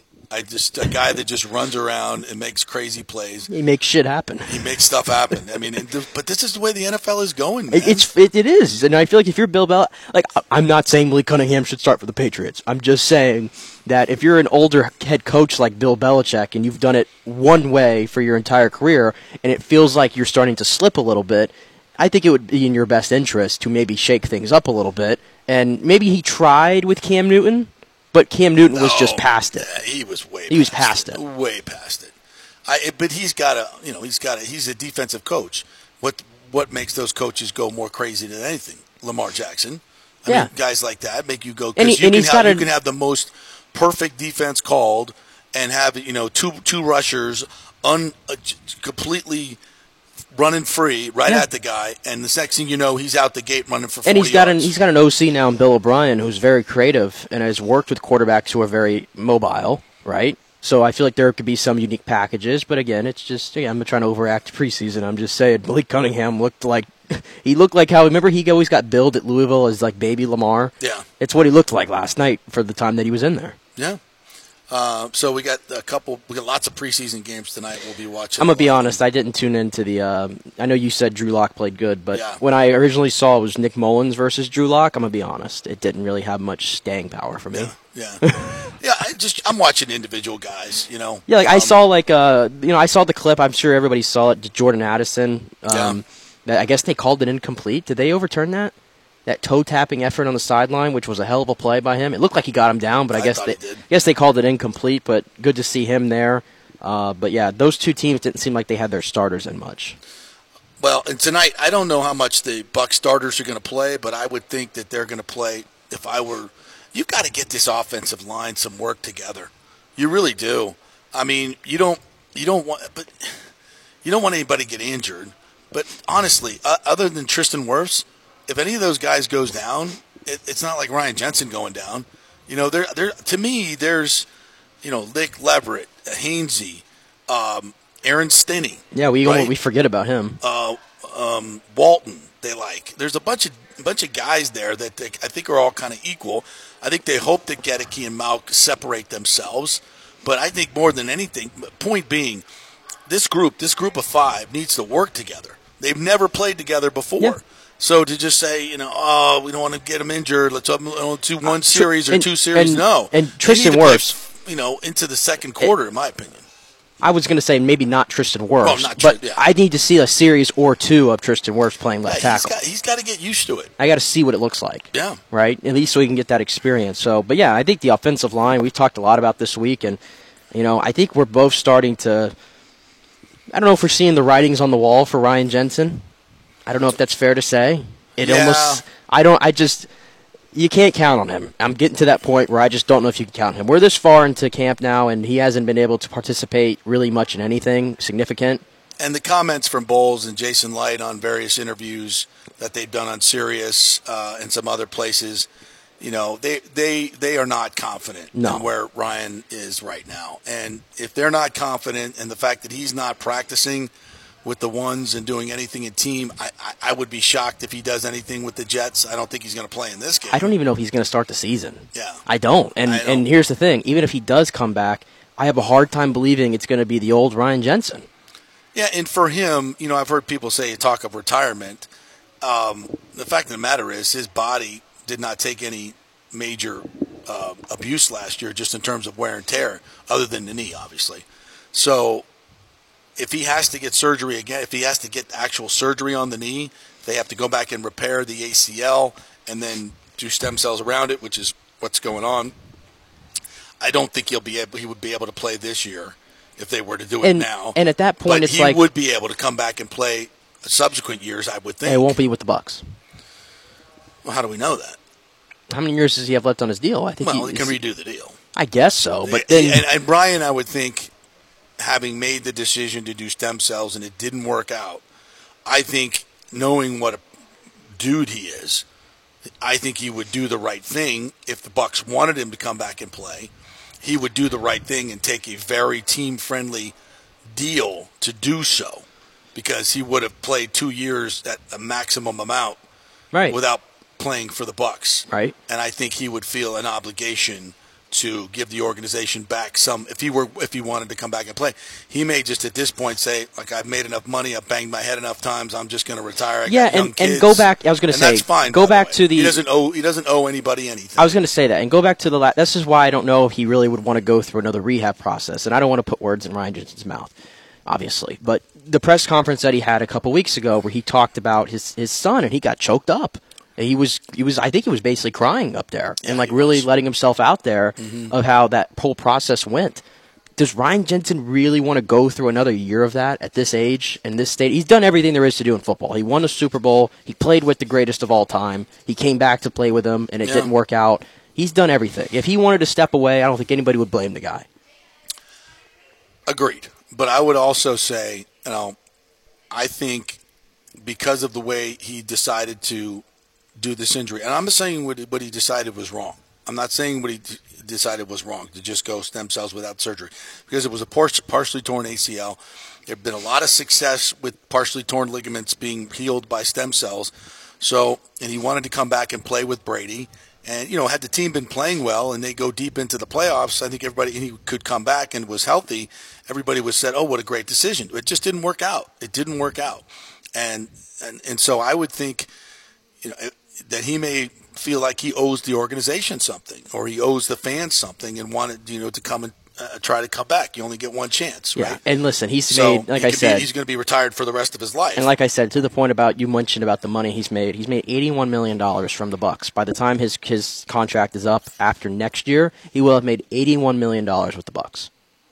So he's under contract for next year. He has an out in 2024, but the Bucks would accrue a $16 million dead cap on that. Interesting. And then he's a UFA in 2025. So if he got the surgery right now, he would be ready for training camp next year. Hypothetically, I guess. Yeah. Oh no, definitely, without question. Yeah. Because everything else is healed up. It's probably just, and I don't know, but I'm guessing that, a lot of the other stuff might be healed. It might just be the ACL or something else. But typically with ACL injuries, if you get the surgery, it's a year. So he would, if they got it now, he would be ready to go in training camp next year. So but again, he'll be a year. He'll be 33 years old. It's a year older. It's more years without having played. You bet you have played, basically gone 2 years without playing, which could be a positive, honestly. Get the knee right. Yeah, it's up to him if he wants to go to that process again. We'll see. I'm just pointing out, I think I'm at the point where I don't know if I can count on him at the moment. I think at this point you don't count on him. And you start saying to yourself, is Hainsey good enough? Or Leverett. Because they're both in that center competition, which makes the preseason very important for them. Yeah. And I think both of them need to be playing. And both of them will play. I think they're both capable. Yeah. I'm not saying they're Ryan Jensen, a fully healthy Ryan Jensen, but I think they're capable. I'll put it this way: I would still have more questions. I don't know if you'd agree. If it's Robert Hainsey or Nick Leverett playing center in Week 1, in a way, I actually feel more comfortable with that than I do about the right guard and the right tackle at this moment. Yeah, and there are people, because I saw them play for a full year. There are experts out there that grade Hainsey's performance as pretty good and think that if he were a free agent, I think it was Pat Kerwin who said on his show, if Hainsey were a free agent, that he would be highly desired by other teams. So I don't think he played. I think the whole offensive line performance last year is completely overshadowed, or completely, I don't fault them as much as individual players, because the offense was so dysfunctional. Yeah, they weren't. It's so dysfunctional. Leftwich put those offensive linemen in the worst possible position, being a predictable play caller and having, of course, a quarterback who was stationary. Yeah. You as an offensive lineman, you got no shot. And even look, so I don't even want it. And for the run game standpoint, if all they're doing is dinking and dunking, right. If you go watch the tape, folks, and I can't tell you how many times I saw this, the offensive line would block a run play tremendously well. But you don't account for the free safety coming up. And every time there'd be two safeties in the hole, 2 yards off the line of scrimmage, because they weren't fearful of anything getting behind them. And you can't run; your running game's going nowhere in those instances. So You know, you can block the front seven perfectly, but if you got two safeties coming up and filling the hole, you got no shot. And that happened a lot last year. Yeah, and so I'm not putting the bad running game or anything on the offensive line. I will judge them more accurately this year. Yeah, and I was going to say, too, in regards to an offensive coordinator and a scheme helping out maybe an offensive line that's not as talented, I'll just go use Dave Canales' old team in Seattle. Have they ever been known for having great offensive lines in Seattle? Not really. No. And especially last year with Geno Smith as quarterback, but guess what? It worked. They put that offensive line in a much better situation, I would argue, last year than they did in the years prior, and they got the best out of everybody and became a playoff team. And Dave Canales obviously has come from that system. It's kind of weird. I talk about Dave Canales. He's never called a play anymore, and I feel like that's so low on my list of things I'm worrying about. Yeah. Because of the things that I've seen in practice, that you've seen in practice, and the way he speaks and holds himself, that's falling on my concern level a little bit of what you're going to get out of Dave Canales. Yeah. Yeah, so this is why this preseason is going to be so fun. These games mean, and I'm talking from the first to the fourth quarter, I'm going to be watching.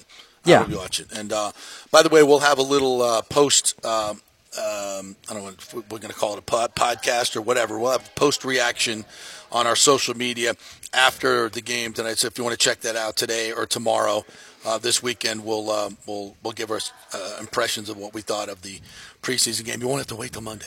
So there you go. All right, we'll do a quick break, and it could be the biggest fight in fight history, and it's been made. It's going to happen.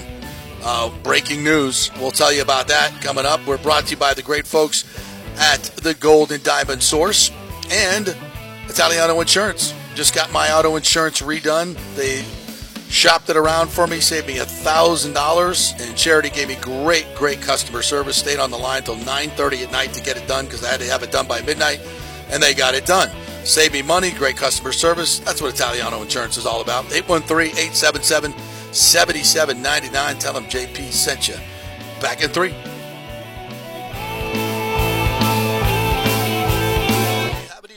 Coins sitting around the house. Well, the Gold and Diamond Source will purchase a variety of different types of coins and bullion.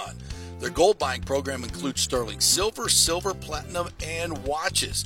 They also accept unusual pieces that other jewelry stores do not, such as gold bars and sterling silver flatware.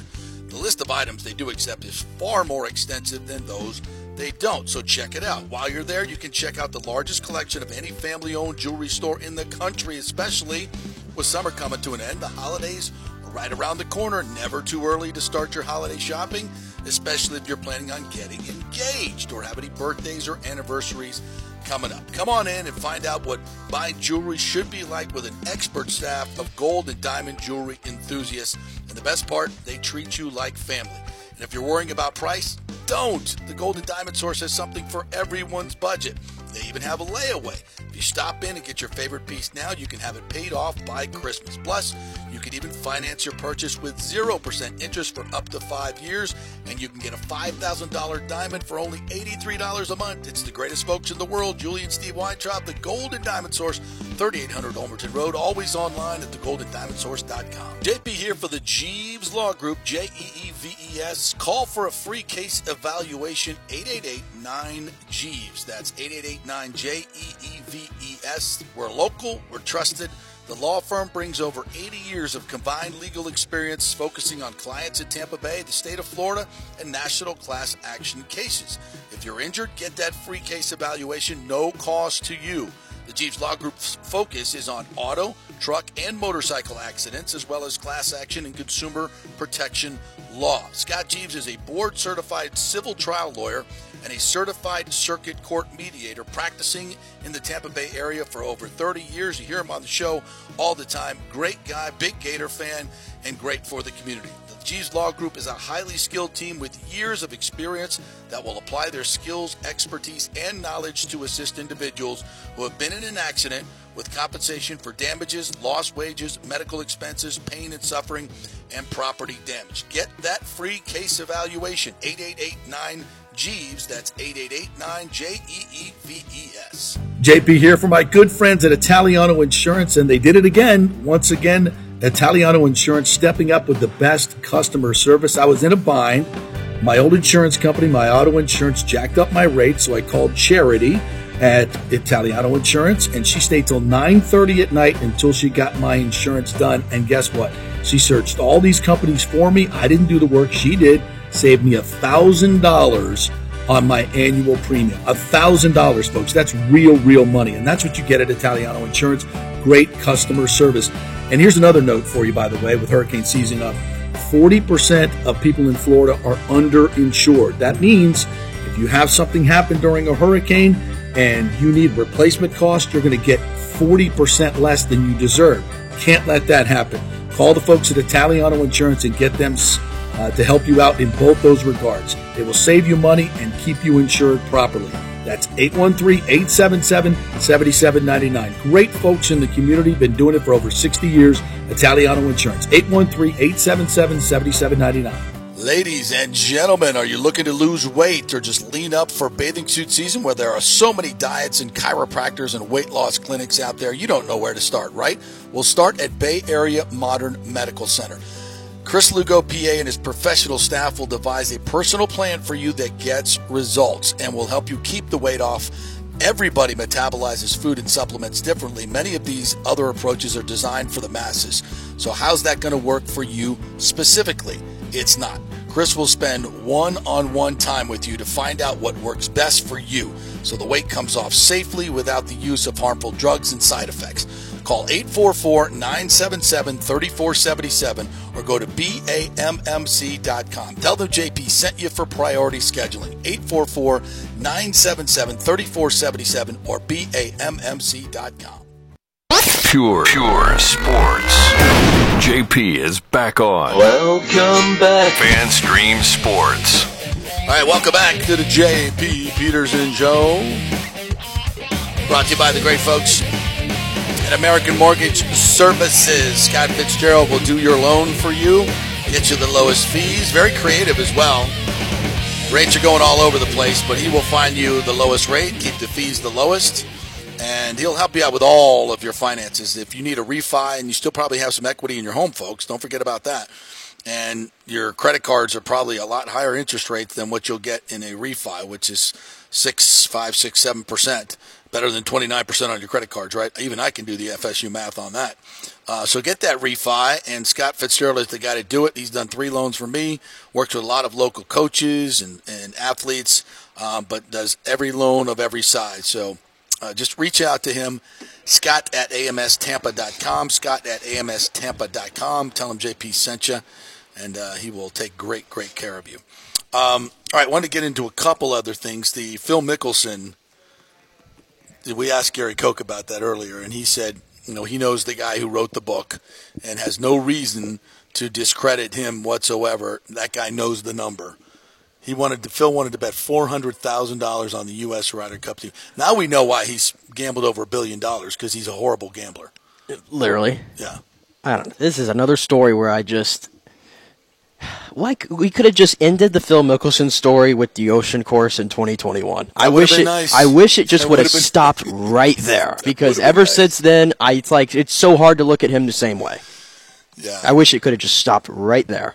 Well, Rory had a little quip for him. He was asked about the reports that of course, Rory would have been on the other team in the Ryder Cup. I think it's so funny, like, in these reporter rooms, and I don't know which tournament this is at, but, like... It's the FedEx Cup, St. Jude in Memphis. It's like, I feel like as a reporter, they're probably like, ooh, now we get to ask Rory. We're going to get a great clip here. Chomping at the bit. So here, and clearly Rory was ready for the question. Yeah, we'll play it here. Totally different topic. The talk of the golf world is this book excerpt that came out about Phil Mickelson. I'm curious what the reaction in there was when you read about it.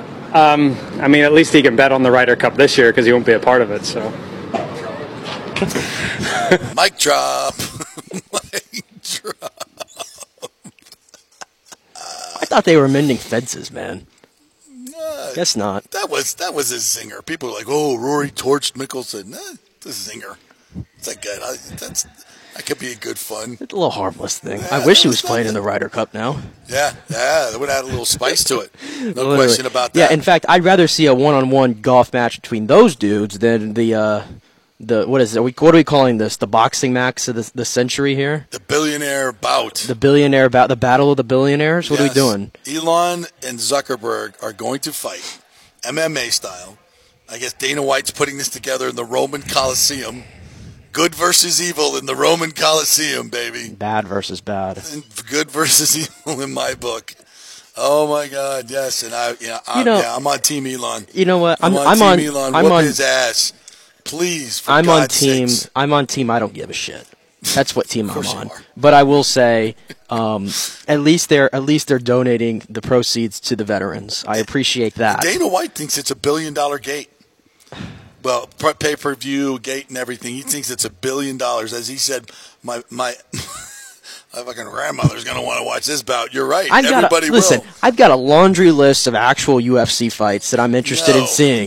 But this is the one. This is the one that everybody's going to tune in on their little X machine to watch. Little Zuckerberg's ass. And Elon said he has to go get an MRI to see if he can even fight because he's got back and neck problems. Is this even legal? Don't we have to enter the USDA testing pool? Somebody's got to take a piss test or something. Is this even legal? Yes, of course it's legal. In the Coliseum, this is a disgrace. One of the most iconic buildings in the entire world, and we're going to put these two yahoos face to face on each other in a ring. Let Dana White produce the highlight of this. Bring in Vince McMahon. This is going to be awful. We'll have a pre-throwdown, smackdown, or whatever the hell you call that stuff. We'll get Triple H in there, and who else is running around? I don't know I'm running around now. Get Hulk out there, whatever. Just yes. We'll do some MMA. We'll have some wrestling, and then that'll be the main. This is horrendous. In fact, here's what we should do. You're too excited for this. This is what we should do. Okay, I just come up with an absolute brilliant plan here, Dana White.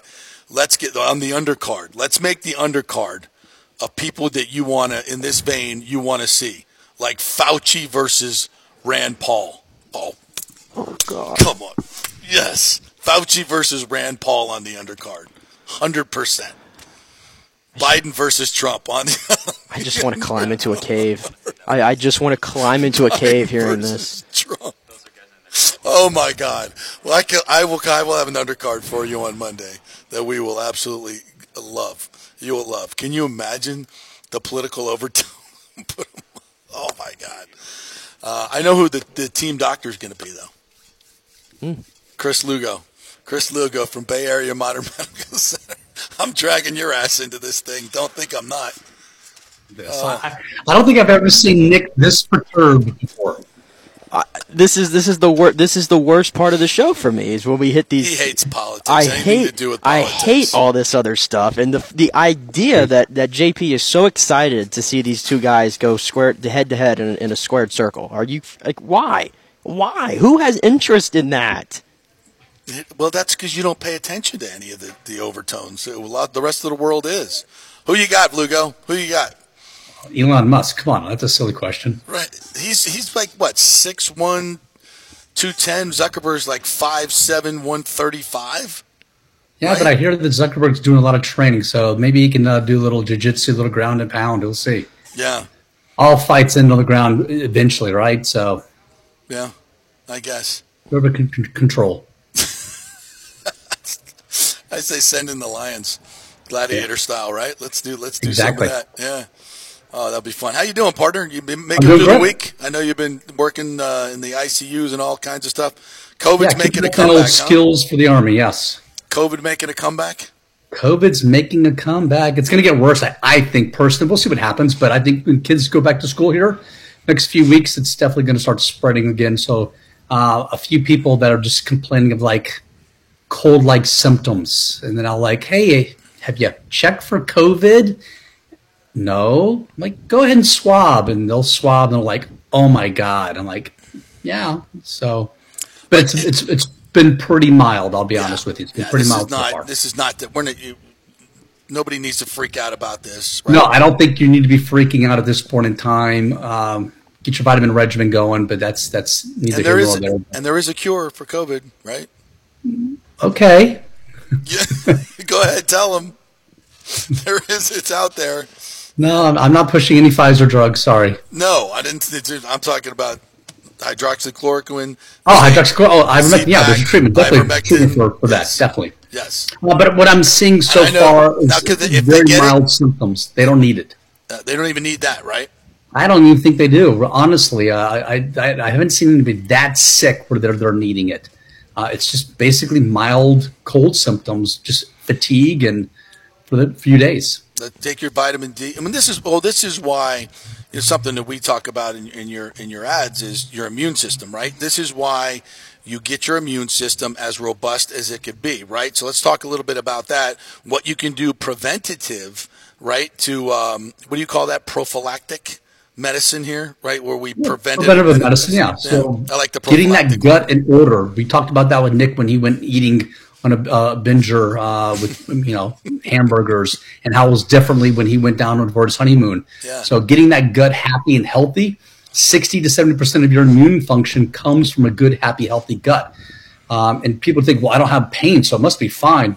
Don't assume. If you got dysbiosis and overgrowth of bad bacteria and yeast inside your gut, it's not going to function top-notch. Your car can run on 6 cylinders if it's an 8-cylinder, but it's still not efficient, right? So you need it running all 8 cylinders. And eventually it'll break down. So you what? So give. Let go. I know we do this a lot, but give the folks out there that might be listening for the first time. What are your top 5 things for gut health in terms of supplements to take and things to do?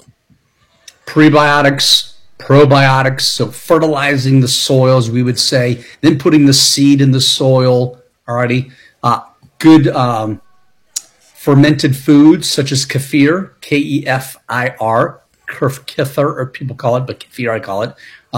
Sauerkraut, pickles, those are all really great foods to have. Trying to stay away from processed carbohydrates, things that inflame the intestinal wall. That'll give you some gas for a little bit, right? And then, it's gone. It's better. But it's just like you still got a smoldering smoke going on that's still not healing the gut. Those are the big things. And water. And vitamin D? Vitamin D, 10,000 international units a day. Zinc, roughly about 100 milligrams a day. Quercetin, 250 milligrams twice a day. What's my last one? Vitamin C. Vitamin C. 2,000 milligrams 2 to 3 times a day. And that'll get your immune system robust. And so if anything comes calling, you just let your body handle it. You get some rest. And, correct. And get your immunity, you get your immunity and you're good to go. So don't freak out about it. Freak out. And, contrary to popular belief, the flu also is still around, right? Flu will always be around, exactly. Right? That's not going anyplace anytime soon. So flu shots are coming around. It's a quad variant, right? They're always guessing on what the strain is going to be. It's a guess, really truly. COVID shot is a guess also. Same thing with flu shot. It's a guess on what the strain's going to be like. Flu's worse than COVID right now. Do you recommend flu shots? Because after this fiasco, and like you said, they're just guessing on the flu shot. The only time I've ever gotten the flu in the last 10 years is when my doctor at the time talked me into getting a flu shot. Yeah. In the Army or in military, we love vaccines, right? So you can not get the flu shot in the military, but good luck. Let me know how your career works out for you when you keep on doing it over and over and over. It is what it is. It's been around for decades. It's pretty damn safe. Certain populations need vaccines. Certain populations don't need vaccines. You're a healthy individual. I think you're good to go. Some people are genetically inclined to get these things, but they probably already know this because they've gotten sick multiple times. If you're a sickly person, you should probably get it. If you're pretty good and don't get sick a lot, you could probably rely on your immune system. Yeah. Okay. Let your immune system do its own fighting. Evolution is a beautiful thing for humans. Yeah, I agree with that. I think we wouldn't be this far if we didn't do it. That's right. First of all, we were just talking about gut health, and I'm a great example of that, Chris, because I went 2 weeks cold turkey of no fast food, anything like that, if you can believe it. And then yesterday, I broke. I finally broke yesterday. I will admit, I went to Chick-fil-A. What'd you get? I went to Chick-fil-A. That's okay. Look, I got drilled in a couple of weeks, but Stark, Florida. I was going to say though, I tell you what, I think I'm going back on cold turkey though, because it did not sit well with me, and I see it now. Like I went 2 weeks without it, felt great. I ate it one time, and last night I felt like crap, and the food didn't even taste good to me. It didn't even taste good anymore. But it's the punch in the gut, right? Yeah, right. Unintended there, because you're like, why the hell am I doing what I'm doing? I don't want to deprive myself. I want to be able to eat. And then you do it and you're like, oh, that was good going down, but I feel miserable. Yeah. It's that reality check. So I like reality checks every now and then. They're good for you. It was. And now I don't feel like I really want to even entertain it anymore. Right. So I've just, it worked for me. Yeah. Yeah. I've been, you know, since I went to see you, by the way, you got my blood work back? Not yet. It's still pending. Oh, I got it. I'll send it to you. If you did you already? Open it. Yeah. Okay. I haven't checked this morning. So, as I told you, the cholesterol was going to be a little high. It was at 229 total cholesterol. That's not that high, right? It's not terrible, right? No, I don't care. That's antiquated. That's 1980s. We're looking at triglycerides and ApoB. Okay, tries weren't great either.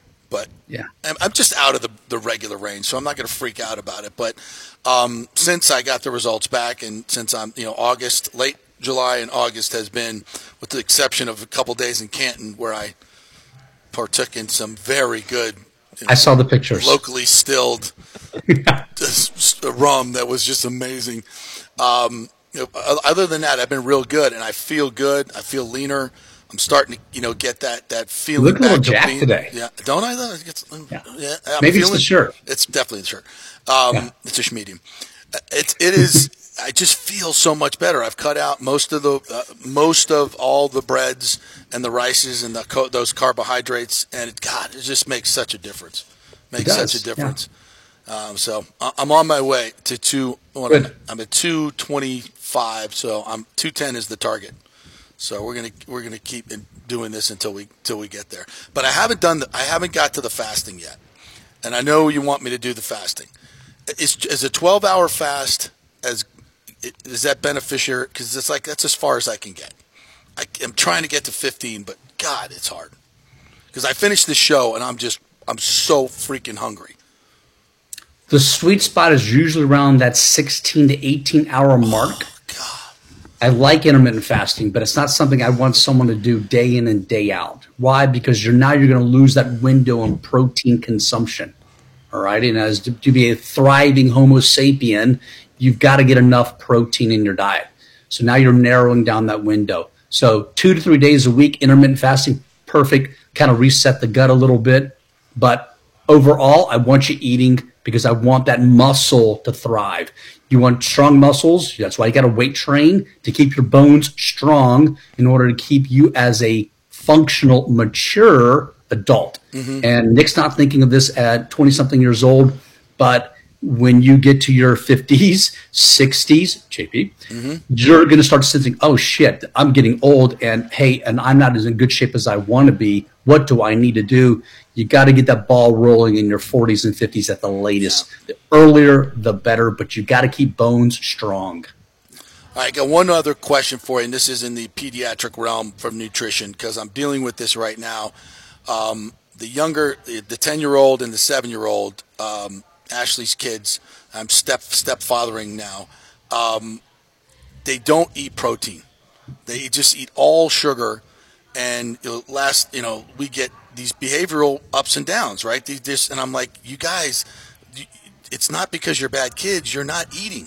You have to eat protein. Am I wrong here? I mean, doesn't this affect their behavior if they're not eating any proteins at all? Yeah, 100%, because there's been multiple studies proving that the healthy, happy gut actually has brain interaction too. Anxiety, depression disorder has been associated with dysbiosis, overgrowth of bad bacteria. So, no, it's 100%. Some kids have very strange palates and they're very finicky. And then there's some that, hey, look, it's in the house. They're going to eat quick processed foods.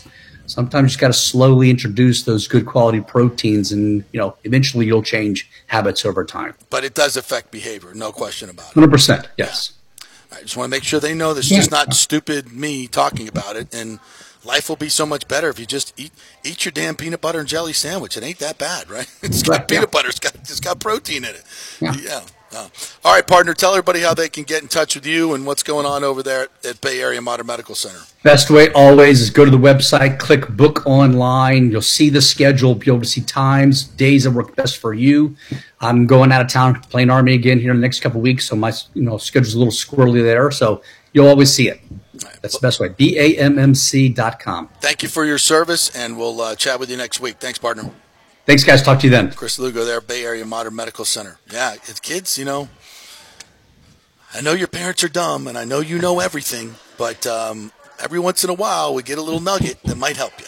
I mean, I'll be honest. The story, so eat your chicken nugget. The story you told me off air, which we won't say on air, but I was like that as a kid too sometimes. Yeah. I mean, I think we all go through it. But it's just – I mean, not me. I ate everything when I was a kid. Didn't have any, that wasn't my problem. But, yeah, I'm like telling them, you know, it's not you. It's your gut. It's your head. It's your brain. You're going to be so much more emotional, and every little thing's going to set you off if you're hypoglycemic and your blood sugar is so low. See, this is how I was as a kid. Like, I'm a chicken wing fiend. Still am. Always have been. Have they ever had a chicken wing? Yeah. But they you know, the chicken nuggets. Like, I was going to say, do we eat the basics here? They eat they like chicken nuggets and macaroni and cheese, which is not the greatest stuff in the world. And they'll eat some vegetables at time, but I mean, protein. Like, the chicken nuggets have protein in them. Mm-hmm. The peanut butter and jelly has protein in it. I make them a protein shake, and they don't drink it because it doesn't taste right. It's like, golly, you got to eat this stuff, or you're just going to be a disaster. You're going to be a disaster. It's awful. It's like, come